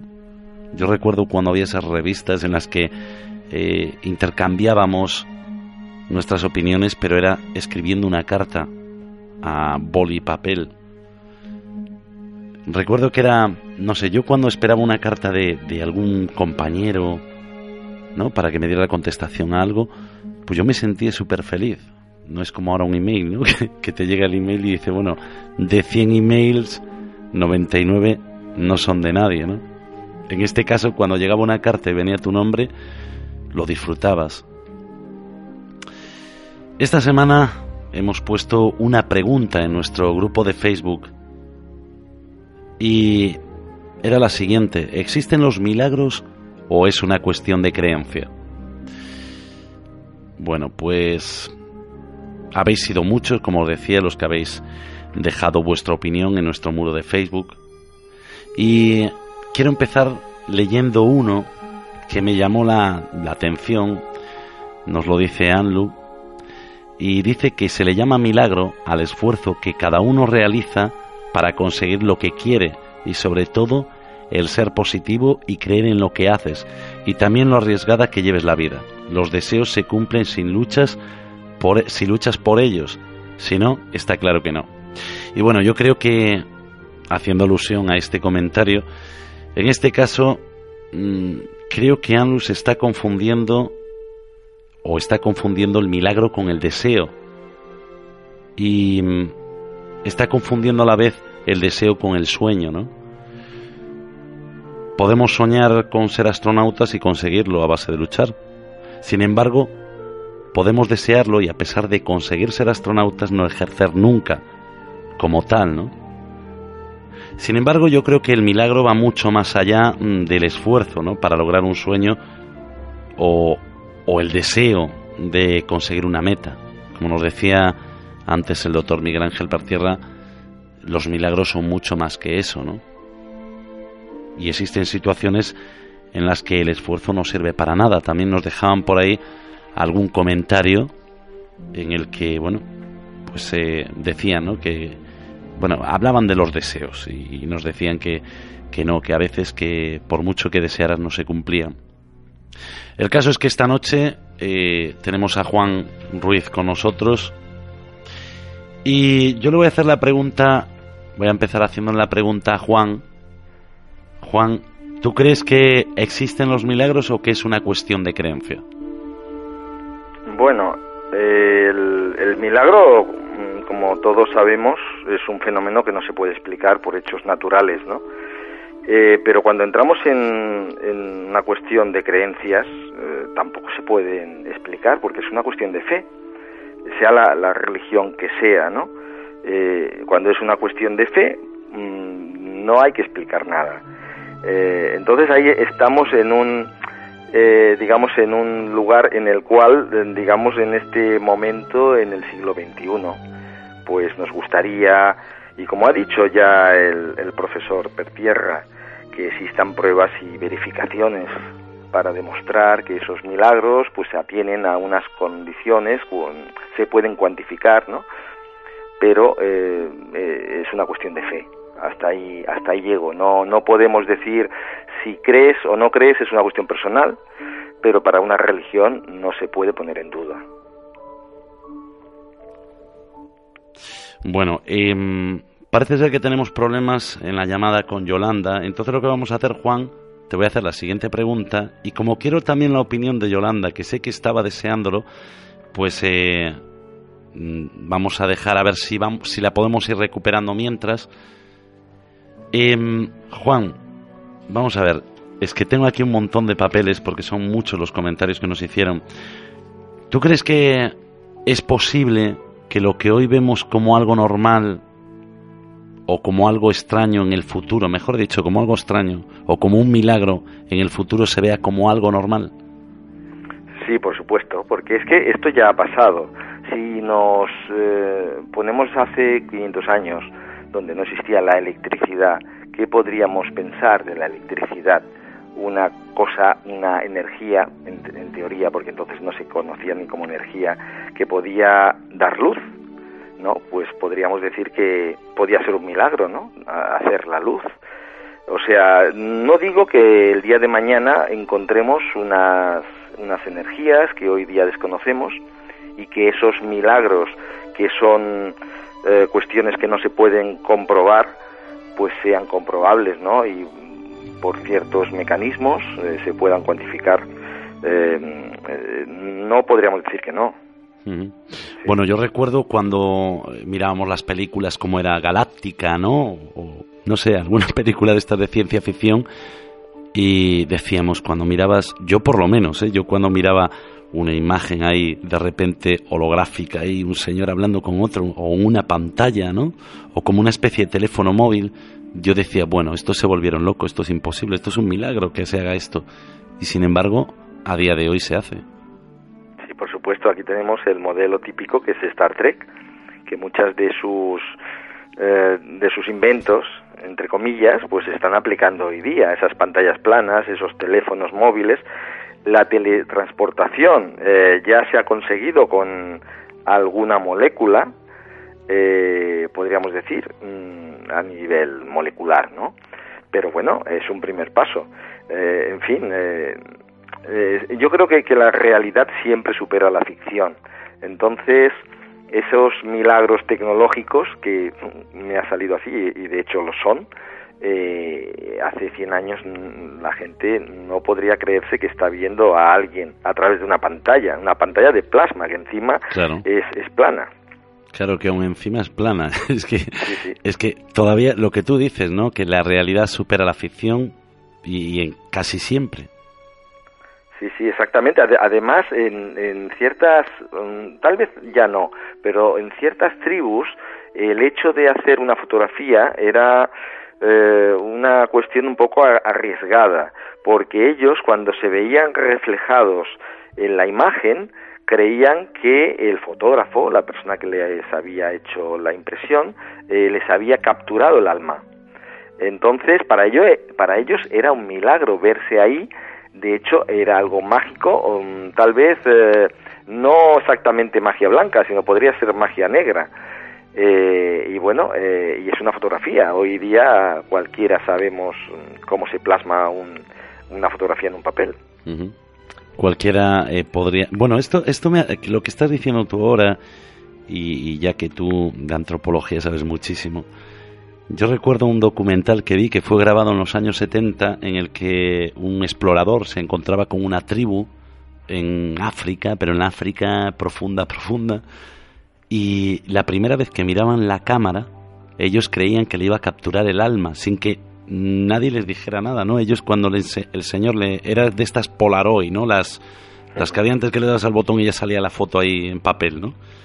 Y cuando le enseñó la cara de la tribu, a los de la tribu, ellos creían que le había robado el alma y estaban ahí amenazantes, como diciendo, oye, devuélvenos el alma, ¿no?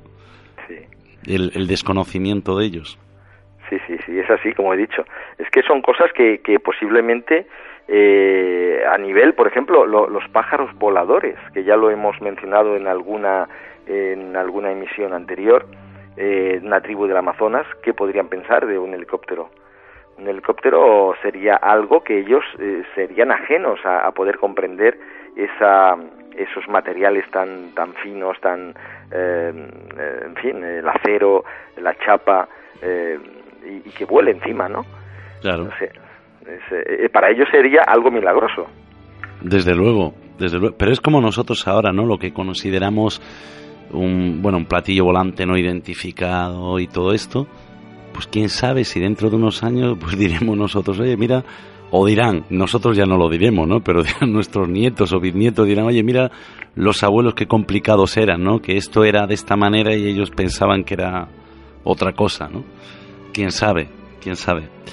Bueno, vamos a, a leer algunos de los comentarios que nos dejasteis esta noche. Juan, te voy a dar ya las buenas noches, te voy a despedir ya porque parece ser que tenemos un error ahí en la línea y vamos a intentar conectar con Yolanda y, también escuchar su opinión, que está ahí deseando hacerlo. Muy bien. Muchísimas gracias, Juan. Buenas noches, buenas noches a todos. Un abrazo. Un abrazo. Bueno, vamos a ver. Empezamos por eh, Karina Raquel. Dice que yo creo en los milagros porque creo en Dios y eso me hace creer que si Dios quiere, ocurrirá. Y de hecho hay curaciones milagrosas que la ciencia no ha podido resolver. Si no me equivoco, Todas estas curaciones han sido producidas por la fe. No sé si existen curaciones sin el poder de esa fe en Dios. Hombre, yo en este caso creo que eh, sí, eh, se cura la gente por la fe. Mm, claro, la fe siempre hay que tenerla, ¿no? Pero eso no significa que, haya un Dios detrás. Esta es mi humilde opinión.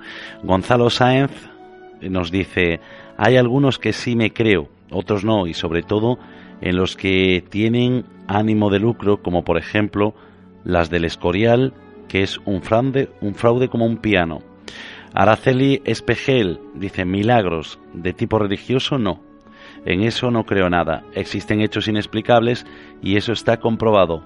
¿Por qué se producen? No lo sé. Y Francisco Manuel Sánchez Piedra nos dice, los milagros no existen, es más una cuestión de creencia. Bueno, ahora parece que sí tenemos al otro lado a nuestra compañera Yolanda Ángel. Buenas noches. Buenas noches, Eduardo. buenas noches, Eduardo, que me escuchaba. Hoy, hoy parece que es un milagro, ¿no? Que tú estés, que estés ahora hablando conmigo.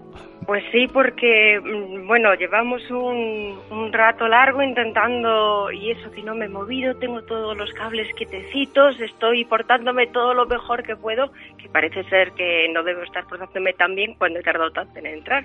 Pero bueno, ya estoy aquí. Sí, porque yo miraba a Adrián dando vueltas, haciendo de todo ahí, y decía yo, Dios mío, no puede pasar Yolanda, ¿qué pasa con Yolanda? Pero bueno, ya, ya te tenemos aquí. Oye, ¿Tú crees que existen los milagros o que es una cuestión de creencia? Pues mira, eh, cuando planteaste esto en, Facebook, yo me, lo que primero que pensé es, bueno, yo creo en los milagros, pero claro, intervención divina. Dije, mira, quien me va a solucionar un poquito o me va a centrar en el concepto y en el término en la Real Academia de la Lengua. Así que me he ido al diccionario y me ha dado cuatro acepciones. Y es verdad que hay de dos tipos, tanto las que, bueno, pues son cosas inexplicables y hay una intervención sobrenatural de origen divino, y luego también estas cosas o sucesos raros, extraordinarios y maravillosos. Entonces, sí, sí que creo en los milagros. Pero ¿crees que tienen que ver con la religión?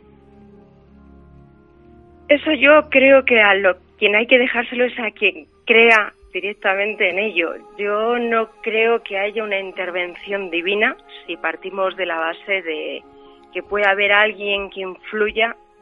Creo que hay cosas tan tantas cosas que son inexplicables para, para la sociedad, para la humanidad, como que igual que hace 100 años o hace 200 años apariciones o bueno, o curaciones podían ser causa de, milagros eh, simplemente porque no se sabían explicar. Ahora no tenemos toda la información. Seguimos sin ser omnipotentes en, la verdad verdadera. Pero bueno, mm, no creo que haya una intervención divina. Seguro que hay muchísimas personas que sí apoyan que, que cuando ocurren estos sucesos extraordinarios puede haber una divinidad detrás. Pero bueno, la energía que nos rodea a todos es suficiente como para que realmente se puedan generar estos milagros. Bueno, lo que está claro es que eh, la mayoría de las personas que participaron, que oye, me sorprende porque cada semana son más, ¿no? Uy, ha, sido, yo cada vez que lo, consultaba de vez en cuando iba a Facebook y decía, realmente me tienen sorprendida y allá y las respuestas son fantásticas. Increíbles, increíbles. Increíbles. Sí, hay, hay respuestas muy, muy buenas. Muy interesantes, con muchísimo respeto, porque lo, lo interesante, algo que me, ha, que me gusta mucho, que, que se produce todas las semanas, es que hay eh, opiniones muy dispares. Gente que opina de una manera y gente que opina de otra. Y hay un respeto entre todos los que opinan que, bueno, yo de quitarme el sombrero. Es que yo creo que es lo más bonito ¿no? de todo esto. Eh, la sección de opinión, eh, yo cuando este verano, ¿no? Pensaba y decía yo, oye, hay, que darle algo más a la, cuarta esfera, ¿no? Tiene que haber, no sé, una unión, eh, algo que nos una más, ¿no? A todos los esféricos. Y por eso pensé y, y, decía yo, bueno, ¿cómo me imagino yo que va a ser esto? Esta sección de opinión. Bueno, pues yo me imagino que estamos todos ahí con una mesa, o no sé, sentados en el suelo con una hoguera y que estamos charlando y que estamos eh, dando nuestra opinión con respeto, porque claro, eh, nuestra verdad es la nuestra, la verdad de cada uno es la suya. Y no quiere decir que nosotros no nos equivoquemos nunca, ¿no? Entonces, son, Son, son, las verdades y, las creencias de, cada persona que son muy respetuosos y desde luego has acertado de lleno con, con poner esta sección porque claro, no es cuestión de que nosotros o nosotras eh, lleguemos aquí y contemos nuestros temas o que tú nos preguntes, sino también qué opinan la gente que nos escucha. Claro, es que eso es lo más bonito. Claro, y nos ayuda además mucho a centrarnos también en, cuáles son sus deseos y, los temas que les apetecen más y, y, cómo se van desarrollando. Ellos forman parte, ellos son la esfera también y ellas, los que nos acompañan en las redes sociales, en los mensajes que te mandan a WhatsApp, los mensajes que nos llegan a través de, otras plataformas. Eh, o sea, es increíble, pero al fin y al cabo, bueno, pues eh, cuando tú dices, somos una gran familia, caramba, con las encuestas, desde luego, queda más que patente. Desde luego. Tú fíjate, mira, David Cisneros nos decía, los milagros se cumplen cada día al despertarse y saberse vivo. Yo creo que es eso lo define todo, ¿no? Sí, sí, sí. Cuando te despiertas y estás vivo. Me, me, llamó muchísimo también la atención ese, ese tema. Bueno, por ejemplo, eh, Claudio Alejandro nos dice, estoy de acuerdo con Conchi Ramos, pasan cosas inexplicables a muchos, aunque algunos no las cuenten por miedo al que dirán. Y ahora, claro, tengo que ir a buscar lo que dice Conchi Ramos, ¿no? sí, Conchi Ramos, es que me van saltando. también es muy interesante, me ha pasado lo que a él, también he ido a buscarla y bueno, es verdad, es lo que dice ella, que existen cosas extraordinarias en la sociedad en la que vivimos. Simplemente eso, o como dice Yolanda Morgan, que, que la vida en sí misma, y es un milagro, a mí me parece increíble que, que a través de bueno, pues de una relación sexual de repente puedan aparecer tres pequeñitos que vienen a traernos, bueno, en fin, tanta alegría y tanto amor. Y no solamente a los seres humanos, sino también a los animales. Mira, te voy a leer otro de los, eh, de los comentarios. Elianor nos dice, creo que cuando la vida nos duele se disculpa con un milagro. Yo la llamo fe. Es otro bonito, ¿sabes? ¿Qué, ¿qué dices tú, Dios? no se me hubiera ocurrido a mí, vamos. Sí, sí, estoy, mira, me parece, uf, encantado, ¿eh? Me voy a apuntar, me voy a apuntar esa frase. Bueno, eh, alma fuerte, sí, dice que sí, que existen. Cuando encontré a la primera el piso de mi madre en Salamanca sin tener la dirección. Bueno, eso también puede ser, ¿no? La primera lavadora que puse. Por ejemplo, otro milagro, ¿no? Bueno, también, eh, claro, hay que tener en cuenta una cosa con, con las palabras. Yo es algo que, trabajo mucho también por, por el tema de mi trabajo, valga la redundancia, eh, que las palabras son muy importantes y al fin y al cabo venimos de una, de una tradición judeocristiana y, y este país ha sido y sigue siendo religioso, no hay más que ver que nuestras fiestas, eh, tanto locales como nacionales, casi, todas son por, una, por un santo o una santa, que tienen algo que ver, y, las fiestas que se, celebran, bueno, pues es que estamos rodeados de, de, la fe, de la religión, de, de, la gente que es más devota, o bueno, pues de todas esas creencias. Entonces, el lenguaje que vamos a utilizar irremediablemente tiene que ver con ello. Yo creo que es, eh, como dicen muchos, ¿no? Es todo cuestión de fe. Bueno, Yolanda, tenemos que dejarlo ya. Yo sé que te fastidia un poco porque estuviste muy poquito tiempo y querías hablar mucho, pero... Bueno, sí, aquí Voy, a, voy, a, voy a quedarme con mis 100 páginas sobre milagros que, había... que habías escrito, ¿no? Para todos. Bueno, yo me voy a quedar eh, leyendo el comentario que nos dejaba Camino Guerrero y dice, si pensáis que no somos dueños de nada, ni siquiera nuestro de nuestro cuerpo físico, que nuestro cuerpo físico nos pertenece, si pensáis que todo cuanto nos rodea es una realidad mental mantenida por un ser superior, podéis pensar que ese ser superior o fuerzas de la naturaleza puedan operar en nosotros tanto maravillas como infortunios. Cuando son maravillas las llamamos milagros, cuando son infortunios, ¿cómo las llamamos? Somos hijos de ese ser superior, por lo tanto, herederos de ese poder de operar. ¿Podemos operar milagros? Sí que podemos. Lo que pasa es que no lo sabemos, somos ignorantes de lo que realmente somos y nos pertenece. Yolanda Ángel, nos vemos la próxima semana. Hasta la próxima semana. Continuamos. Lo escucho respirar. Nos separa una fina y vieja puerta. Puedo notar cómo se apoyó sobre la madera y está esperando escuchar algo. O por lo menos esa es la sensación que tengo. Lo confirma su extraña voz cuando decide hablar.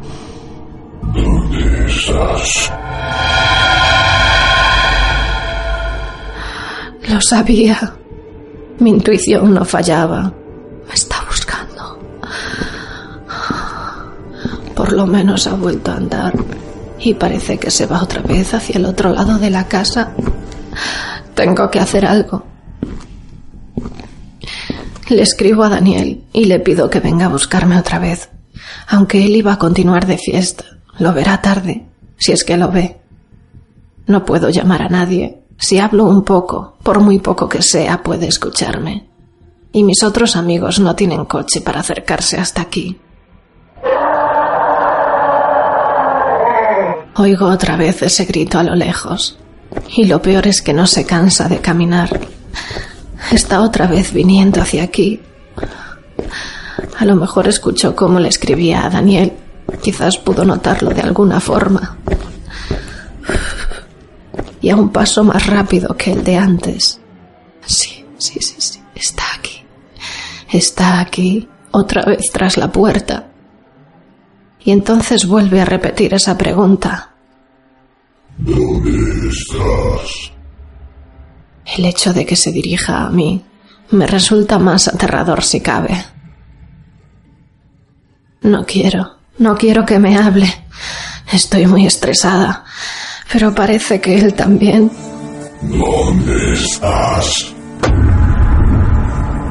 Y es cuando hace por tercera vez la pregunta, que veo cómo delante de mí el armario se tambalea un poco. Ha tenido que ser mi imaginación. Pero a ese tambaleo se le suma algo más. Una de las puertas hace ruido. Logro adivinar que se está abriendo. Y entonces... Estoy aquí, abuelo. Y parece que tenemos visita, visita, visita, visita.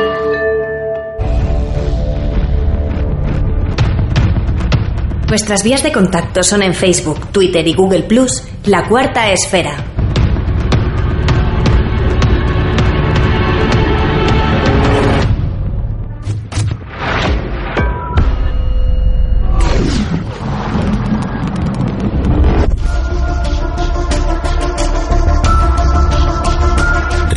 Realidad inversa con Ana Corcuera.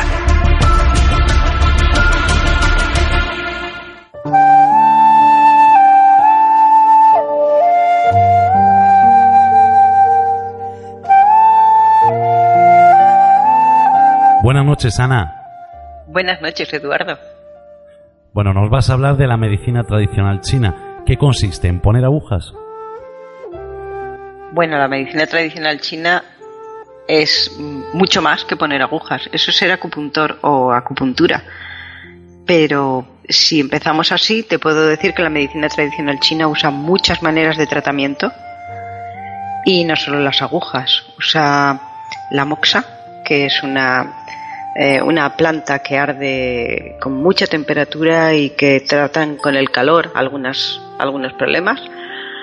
Usa eh, masajes, les llaman tuina, es el masaje especial chino que trabaja con puntos de puntos especiales y recorridos especiales, no es un masaje al estilo occidental.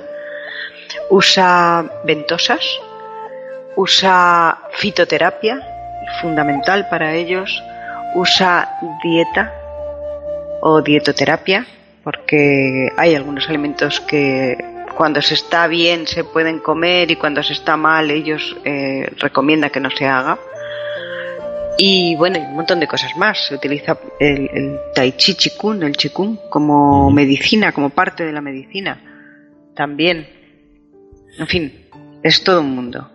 No solo acupuntura. Bueno, una noche en la que estamos hablando de milagros, es lo que pone el título al programa, y se puede curar pinchando agujas. Yo digo esto porque yo soy testigo de que sí se puede curar. ¿Se puede curar? Sí, se puede curar. Mm, ¿Todo. ¿Se puede curar todo? No. Cada enfermedad y cada cosa tiene eh, mejor solución en una medicina que en otra. Y voy a comparar con la medicina occidental, no con otras, porque las otras son similares, eh, no sé, me refiero a la naturopatía y, las ayurvedas y, y, bueno, todas las demás, ¿no? Reikis, flores de Bach, todo esto tiene más que ver con lo que trata la medicina china, que en general son enfermedades mm, de tipo crónico. Pero sí, tiene en ocasiones eh, resultados espectaculares y cuando una persona que está enferma y que la medicina occidental le ha dicho hasta aquí podemos llegar, recurre a la medicina china y la medicina china le, acaba quitando todo lo que tiene, pues parece un milagro. Porque el médico de medicina occidental, que parece que lo sabe todo, le ha dicho no puedo más. Y el otro, con toda su humildad, dice, bueno, vamos a ver. Y poquito a poquito hace cosas que el, el médico de medicina occidental no hace. Como por ejemplo lo que me ocurrió a mí el año pasado, estando de vacaciones, cuando con un dolor de espalda que bueno, llevo años con él, tú me pinchaste unas agujas y nunca más volví a tener ese dolor. Y tardamos como 10 minutos. Sí. ¿Recuerdas? Y, y algo que me sorprendió, que es que no duele. No. Si te... No, no, no, no. A ver. Hay algún punto que es especialmente molesto. Pero es el momento de poner la aguja y, unos segundos tal vez. Y luego ya la aguja hace su trabajo y no, no tiene por qué doler. Y, cuando, y sale la aguja y, y no duele. Es tal vez en ocasiones el pinchazo, el momento del pinchazo y no en todos los puntos. Cuando a veces se ponen 12, 14 agujas, cuando me las ponen a mí, a lo mejor noto una o dos. Las otras 12 ni me entero. Sé que las están poniendo porque a lo mejor noto con el dedo que están buscando el punto y luego sé que van a poner la aguja ahí y porque yo sé cómo se hace. Pero, pero no, no, no, no tiene por qué doler. Apenas duele. En comparación, además, con el beneficio que tiene la gente que tiene miedo a las agujas, tiene que perderlo porque no tiene nada que ver con el dolor de una inyección. Eso sí que duele. Claro, porque no son inyecciones, ¿no? Las agujas. Claro, es que la inyección mete un líquido dentro y va haciéndose hueco en medio del tejido muscular y eso sí que molesta, eso sí que duele. Bueno, algunas inyecciones, ¿no? Pero la aguja no, no. La aguja es maciza, no es hueca y de hecho no hay hay muchísimo menos eh, peligro de contraer una infección o algo así porque no mete nada, no transmite nada. Simplemente limpiar un poquito la, la piel en la zona donde se va a poner la aguja. Y la aguja viene, por supuesto, a estas alturas de la vida ya están esterilizadas, vienen todas, eh, bueno, con, su, con, sus funditas independientes, son desechables, son entonces abrir, colocar la aguja sin tocar para nada la zona donde pincha y con la piel limpita, con, con un poquito de algodón, un poquito de, alcohol o de lo que necesite, o oxigenado, cualquier cosa que, des, que, que esterilice. Y eso no tiene ningún riesgo de, que se transmita nada a través ni de la aguja ni de nada. Y encima eso es finísima, son 0,2, 0,3 milímetros. Si un milímetro es poco, divídelo por 5 o por 4 y eso es lo que ese es el grosor de la aguja. Sí, la dificultad es ponerla porque se doblan. Claro, porque ahora estarán muchos pensando que exagerado es Eduardo, ¿no? Dijo que mm, hablando de milagros, pues hablaba de esto, ¿no? Pero sí es cierto que yo durante muchos años sufrí un dolor de espalda y a partir de ese día dejé de, de notarlo, ¿no? Si me siento enfermo, ¿qué debo elegir? ¿La medicina tradicional china o la medicina occidental? A ver, por, porque estamos en un país occidental, empieza por la medicina occidental. Y que descarten y que desechen, y porque además yo no podría decir lo contrario, o todos los médicos de España se me van a tirar encima. Uh -huh. Si ya llevas años y ya te conoces, te puedo decir que en China, cuando uno entra al hospital, se encuentra una ventanita y al señor que está detrás le cuenta lo que le pasa. Y ese señor le dice, vaya usted hacia la izquierda o vaya usted hacia la derecha. El hospital está dividido en dos salas. Uno, medicina tradicional china y otro, medicina occidental, porque los chinos no tienen un pelo de tontos, han adoptado también la medicina occidental. Claro. Si la enfermedad es crónica, la medicina china te va a ayudar. Si la enfermedad es crónica, la persona que se siente enferma ya sabe que lleva años padeciendo esa enfermedad y que tiene un brote nuevo o que tiene que se le suma un poquito más de dolor al que tenía o de molestia a la que tenía y que su médico le ha dicho no te puedo curar, esto es crónico, esto es para siempre. Entonces, sugiero que prueben en aquellos países donde es legal la medicina china y en los países donde el que practica medicina china es un médico también de medicina occidental, que lo prueben. Que es, por lo menos en España, es la única manera legal de probar medicina china, con un médico que además sea médico de medicina occidental, pero que te trate con medicina china si tienes una enfermedad crónica. Si es algo punzante, nuevo, eh, inflamatorio, entonces medicina occidental de todas, todas. Es decir, que en China diferencian el tipo de tratamiento según el tipo de enfermedad. Pero si elijo ser tratado, por ejemplo, con medicina tradicional china, eh, una enfermedad que yo tenga, ya no puedo ir a uno de medicina occidental. Es decir, eh, son excluyentes. No, todo lo contrario. Todo lo contrario. Eh, hoy en día, más que nunca además, los médicos están aprendiendo a, complementar los tratamientos, a utilizar lo mejor de los dos. Entonces, a lo mejor eh, tú llegas a un médico que sabe las dos disciplinas, que es médico en las dos disciplinas, y te pide todas las pruebas, todos los análisis, según la medicina occidental, a su gusto, desde una resonancia hasta un, yo qué sé, unos análisis de sangre, que es lo que los chinos no hacían en su medicina tradicional, porque no tenían todas estas eh, herramientas y recursos, y con todo eso toma una decisión y la decisión puede ser un usted se tiene que operar ahora mismo y eso lo hacen siguiendo métodos de medicina occidental como aquí igualito o puede decir usted lo que tiene eh, con plantas de medicina china con fitoterapia y unas agujas se lo vamos a resolver.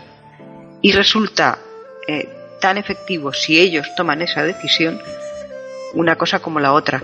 Y además si esa base de agujas de medicina china y fitoterapia normalmente es menos agresiva, deja menos secuelas, deja menos efectos secundarios, lastima menos eh, o no lastima el hígado, los riñones, que, que, sí que lo hacen las medicinas occidentales, los, los eh, medicamentos occidentales.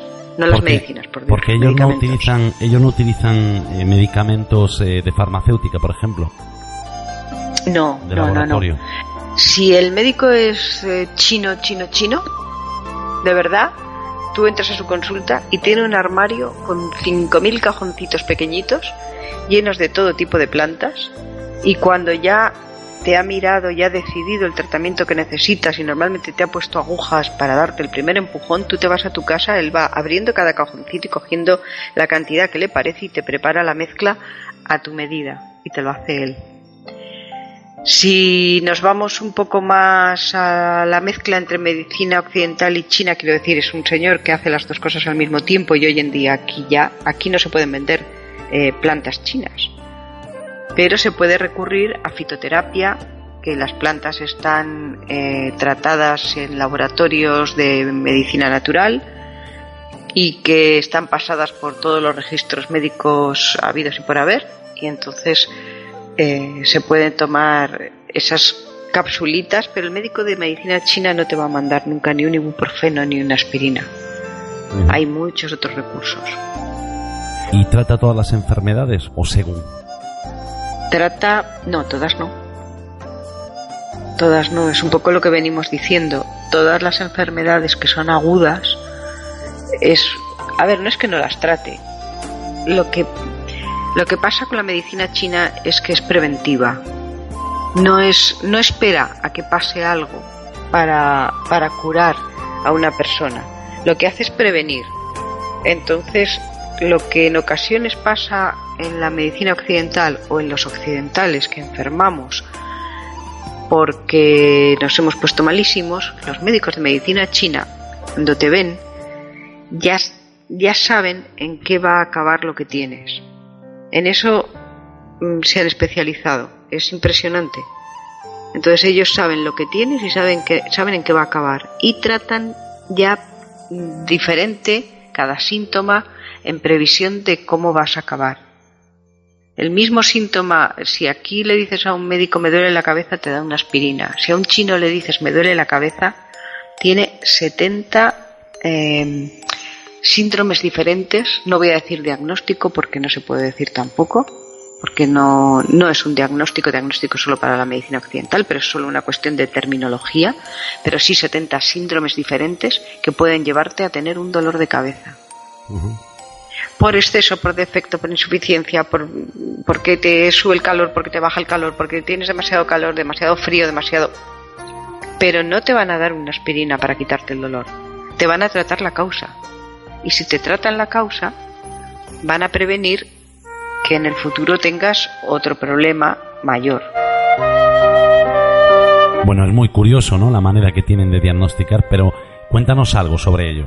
Yo qué sé, ¿cómo lo hacen? Sí, es muy curioso porque ellos realmente eh, no, no invaden tanto el cuerpo como, como los nuestros, ¿no? No te, no te necesitan hacer una extracción de sangre, no necesitan meterte bajo una máquina. Fíjate, mm, una de las cosas fundamentales para ellos es la lengua. Hay que recomendar, si alguien después de oír esto decide ir a un médico de medicina china y no lo había hecho antes, que no se limpie la lengua que ahora está muy de moda, quitarse la, capita blanca que se pone sobre la lengua. Bueno, es uno de los datos fundamentales para un médico de medicina china. Entonces, esa mañana no hay que tocarse la saburra, se llama esa capa blanca, ¿no? Hay que dejarla. Y entonces ellos viendo la lengua tienen un montón de información, o tenemos un montón de información porque yo también sé cómo se hace. Y luego se toma el pulso. Aquí también dirás, aquí también. A mí eh, los médicos de antes me tomaban el pulso y, yo recuerdo que miraban el reloj y contaban, pero eso lo que tomaban eran las pulsaciones. Los pulsos en medicina china, mm, al menos en cada mano, ponen tres dedos. Con cada uno de los dedos están notando diferentes eh, zonas del cuerpo con tres profundidades cada una, solo con poner la mano ellos ya tienen nueve tipos de información diferentes en cada muñeca, que ya son 18, más, mm, es que ya no recuerdo, hay como 20 o 30 tipos de sensaciones diferentes que se notan, eh, que son diferentes en, en, cada persona, ¿no? Y que te dan muchísima información sobre lo que está pasando. Te puedo decir que mi maestro estaba una vez en, China y estaba con un médico en su consulta. Él estaba entonces, era joven y estaba haciendo prácticas. Y aquel, aquel médico recibió a una señora, un hospital de medicina china. Y le miró la lengua, le tomó el pulso y le dijo, hágase una resonancia. Bueno, le dio el diagnóstico, vaya al otro lado, a la zona occidental y hágase una resonancia y vuelva con el resultado. Y a mi, a mi maestro le dijo, esta señora tiene un tumor en el ovario y debe ser operado. Pero quiero asegurarme. Efectivamente, allí no hace falta esperar tres meses para que te hagan una resonancia o un mes o un año. Ella fue de un lado al otro, le hicieron la resonancia y dos horas después estaba o tres con el resultado en la mano y allí ponía que esa señora tenía un tumor en el ovario. ¿Qué había hecho el médico de medicina china? Mirarle la lengua y tomarle el pulso yo compro, ¿eh? Yo compro. O sea, yo, a mí que me diagnostiquen así, por favor, y que no me invadan más. Que no te den vueltas. No, cuanto más mala estoy. Y, y una medicina que tiene más de 3.000 años, eh, ¿por qué sigue siendo tan útil? ¿Qué secreto guarda? El secreto de, de esta medicina se basa en que ellos, para empezar, en que, en que funciona y eso lo dicen 1.200 o 1.300 millones de chinos, Y lo decimos, no sé qué barbaridad también de, de millones de occidentales que, que la utilizamos. Funciona. Y, y el gran secreto de la medicina china es que ellos hace 3.000 años empezaron a... Bueno, empezaron no. Desde hace 3.000 años hay datación, hay, algo, hay escritos, ¿no? No se sabe cuándo empezaron, claro, mucho antes. Pero ellos podían ver cadáveres. Ellos podían abrir cadáveres. Y aquí, en Europa, no se podía. ¿Qué pasa? Que aquí el cuerpo era el templo de Dios y como tal no debía ser profanado. Entonces nadie que se dedicara a curar, a sanar o a intentarlo de alguna manera, en Europa sabía qué pasaba dentro de un cuerpo, porque no se podía abrir. De hecho, solo los, mm, en los momentos en que se pedía que embalsamaran a alguien, el embalsamador veía dentro lo que había, porque tenía que abrir el cuerpo y tratar cada órgano para que no se estropeara. Y o eso o, o pedía que los disecaran para trasladarlos de un sitio a otro. Eran las dos opciones que tenían allá por el 1200. mil- bueno, en 1200 ya un papa dijo que no se embalsamaba más, se prohibió. Y entonces cortó toda posibilidad de que ninguna persona que intentara averiguar algo en Occidente supiera nada sobre cadáveres. Los chinos había una batalla y se iban corriendo a los médicos iban corriendo al campo de batalla a ver qué había y podían abrir cualquier persona que hubiera muerto a lo mejor se había desangrado porque le habían cortado un brazo pero ellos lo abrían y lo miraban entero. Y observaban lo que había. Y entonces ellos conocían además a aquellos guerreros. Te voy a contar una anécdota. Eh, cuando ellos iban al campo de batalla sabían cuáles eran los guerreros más fieros que había y si habían muerto aprovechaban para abrirlos y a todos les observaron que tenían el hígado más grande. ¿Y a qué era debido? Pues eh, ellos no se preguntan a qué era debido. Ellos decidieron, no, no decidieron, ellos relacionaron la capacidad de un guerrero con el hígado. Entonces cuando ellos hoy en día hablan de un guerrero dicen un gran hígado. Qué cosas, ¿eh? Qué, cu- qué curioso es. bueno, hay un concepto eh, que es fundamental en la medicina tradicional china, que es el chi, ¿no? Del que se habla continuamente. Pero ¿qué es realmente el chi?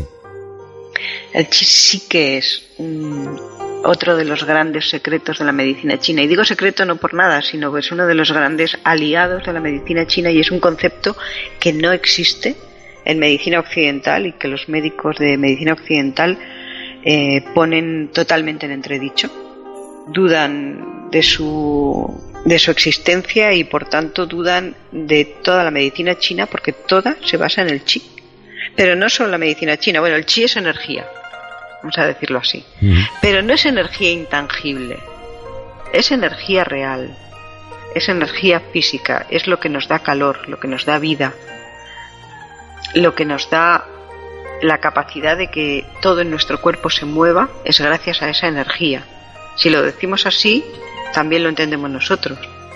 Si el músculo se tiene que mover, necesita energía. Y la energía viene a través del metabolismo de los azúcares. Y, el metabolismo de los azúcares provoca- produce unas moléculas químicas que se llaman adenosín trifosfato, en fin, y que a su vez mm, tienen otro, otro metabolismo para, para acabar produciendo la energía necesaria, desprenden el calor o la capacidad de movimiento del músculo. Bueno, pues ellos ya a esto le llamaron chi. Y saben que además circula por el cuerpo. Circula por canales paralelos a todo el sistema circulatorio y también a todo el sistema linfático, pero no es el sistema circulatorio ni es el sistema linfático, es su propio canal.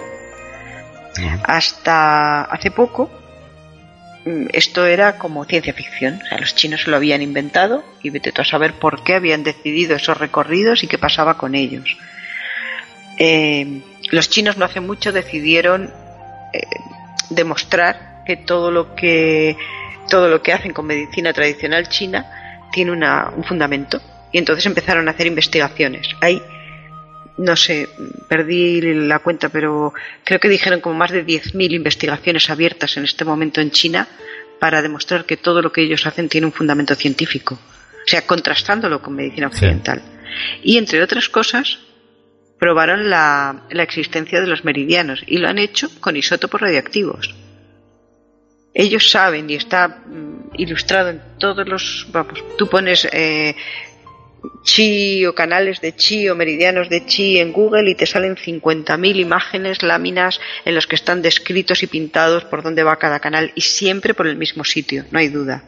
Bueno, pues ellos pusieron eh, isótopos radiactivos y dejaron que corrieran y corrían exactamente desde los puntos de acupuntura que están precisamente en los mismos canales y corrían exactamente por donde ellos habían dibujado los meridianos, los canales de chi.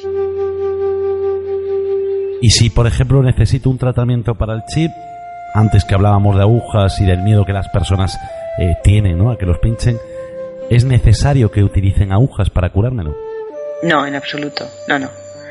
Eh, la acupuntura es una de las técnicas, pero si necesitas un tratamiento para ese chi, un tratamiento para tu yang, tu yin, tu cualquiera de las cosas que te dicen, muchas, muchas, muchas veces solo te van a dar fitoterapia o te pueden dar fitoterapia, no hacen falta agujas.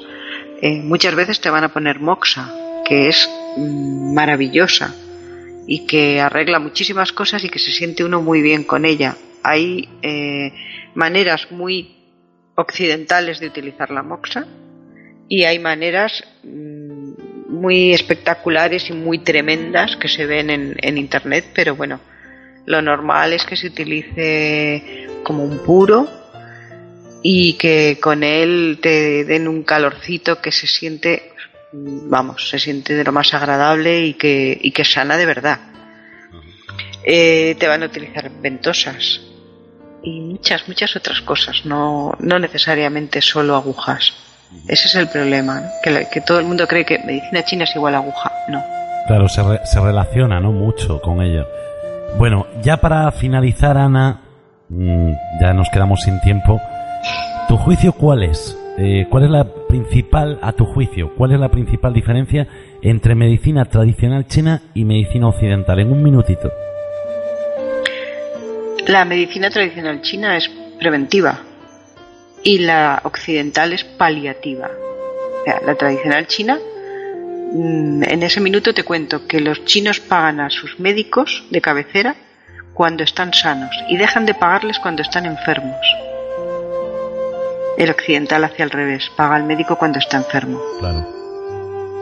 Saca tus propias conclusiones porque... Pues sí, me, me dejas así con la boca abierta y, y pensando, ¿no? Pensando por qué. Hombre, porque lo que los chinos quieren es estar sanos y el médico visita a sus pacientes para que estén sanos y en el momento en que han enfermado deja de cobrar, por tanto va a hacer de todo para que sanen. Claro, desde luego. Desde luego. Si no, no cobra. comer- si quiere comer, tiene que hacerlo. Claro. Bueno, pues Ana Corcuera, hasta aquí el tiempo de hoy. Nos vemos la próxima semana, que además estarás en directo con nosotros en el estudio. Así es, así es, va a ser un placer. Muy bien, pues buenas noches, Ana. Buenas noches, Eduardo, y a todos.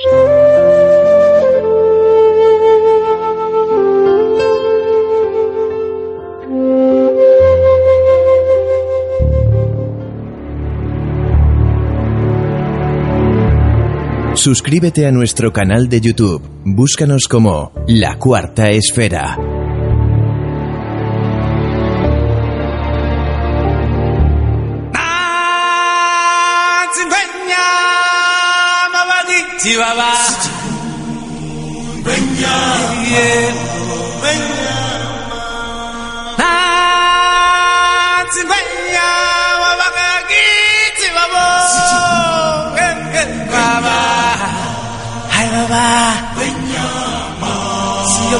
Dirige y presenta Eduardo Pereira.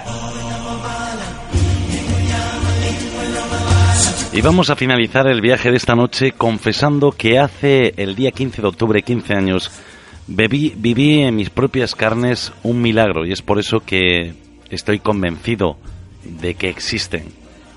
Es de esos momentos que uno nunca olvida y que mantiene en su recuerdo como un encuentro con la magia que rodea nuestra existencia. Eran las 10 de la mañana y yo me encontraba trabajando como todos los días cuando me llamaron por teléfono y me dijeron que había llegado el momento. Así que cogí mi coche y me dirigí al lugar de encuentro. Tengo que confesar que estaba muy nervioso y sentía miedo, hasta el punto de no poder pensar en nada que no fuera lo que me venía encima.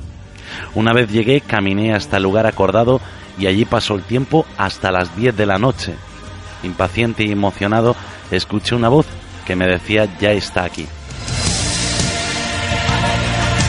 A toda prisa, las personas que se habían dado cita allí para provocar el encuentro corrieron hasta una de las puertas que estaban al fondo de aquellas instalaciones, y entre el sonido de la lluvia y la oscuridad del cielo pude escuchar una voz que me invitaba a pasar. Después de varios minutos en los que solo recuerdo que no era capaz de articular palabra, vi por primera vez en mi vida algo que hizo estremecer mi cuerpo, algo tan bello que provocó en mí un estallido de adrenalina y una sensación de esas que no se pueden explicar con palabras, una sensación que desde ese día tiene nombre propio y a la que bautizamos con el nombre de David. Y es que todos los que hemos visto nacer a nuestros hijos, sabemos que existe algo que supera la fantasía, algo que recordamos eternamente, algo que hace que nuestro mundo se tambalee para siempre, y a lo que llamamos el milagro de la vida.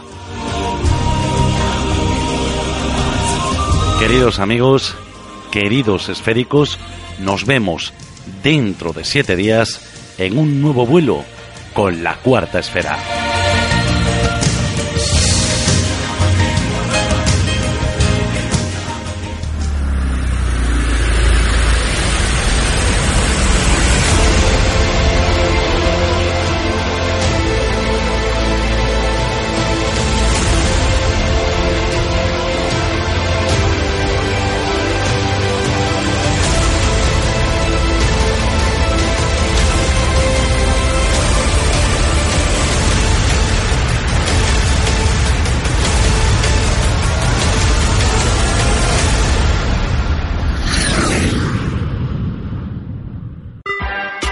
Esmiradio.es es tu radio.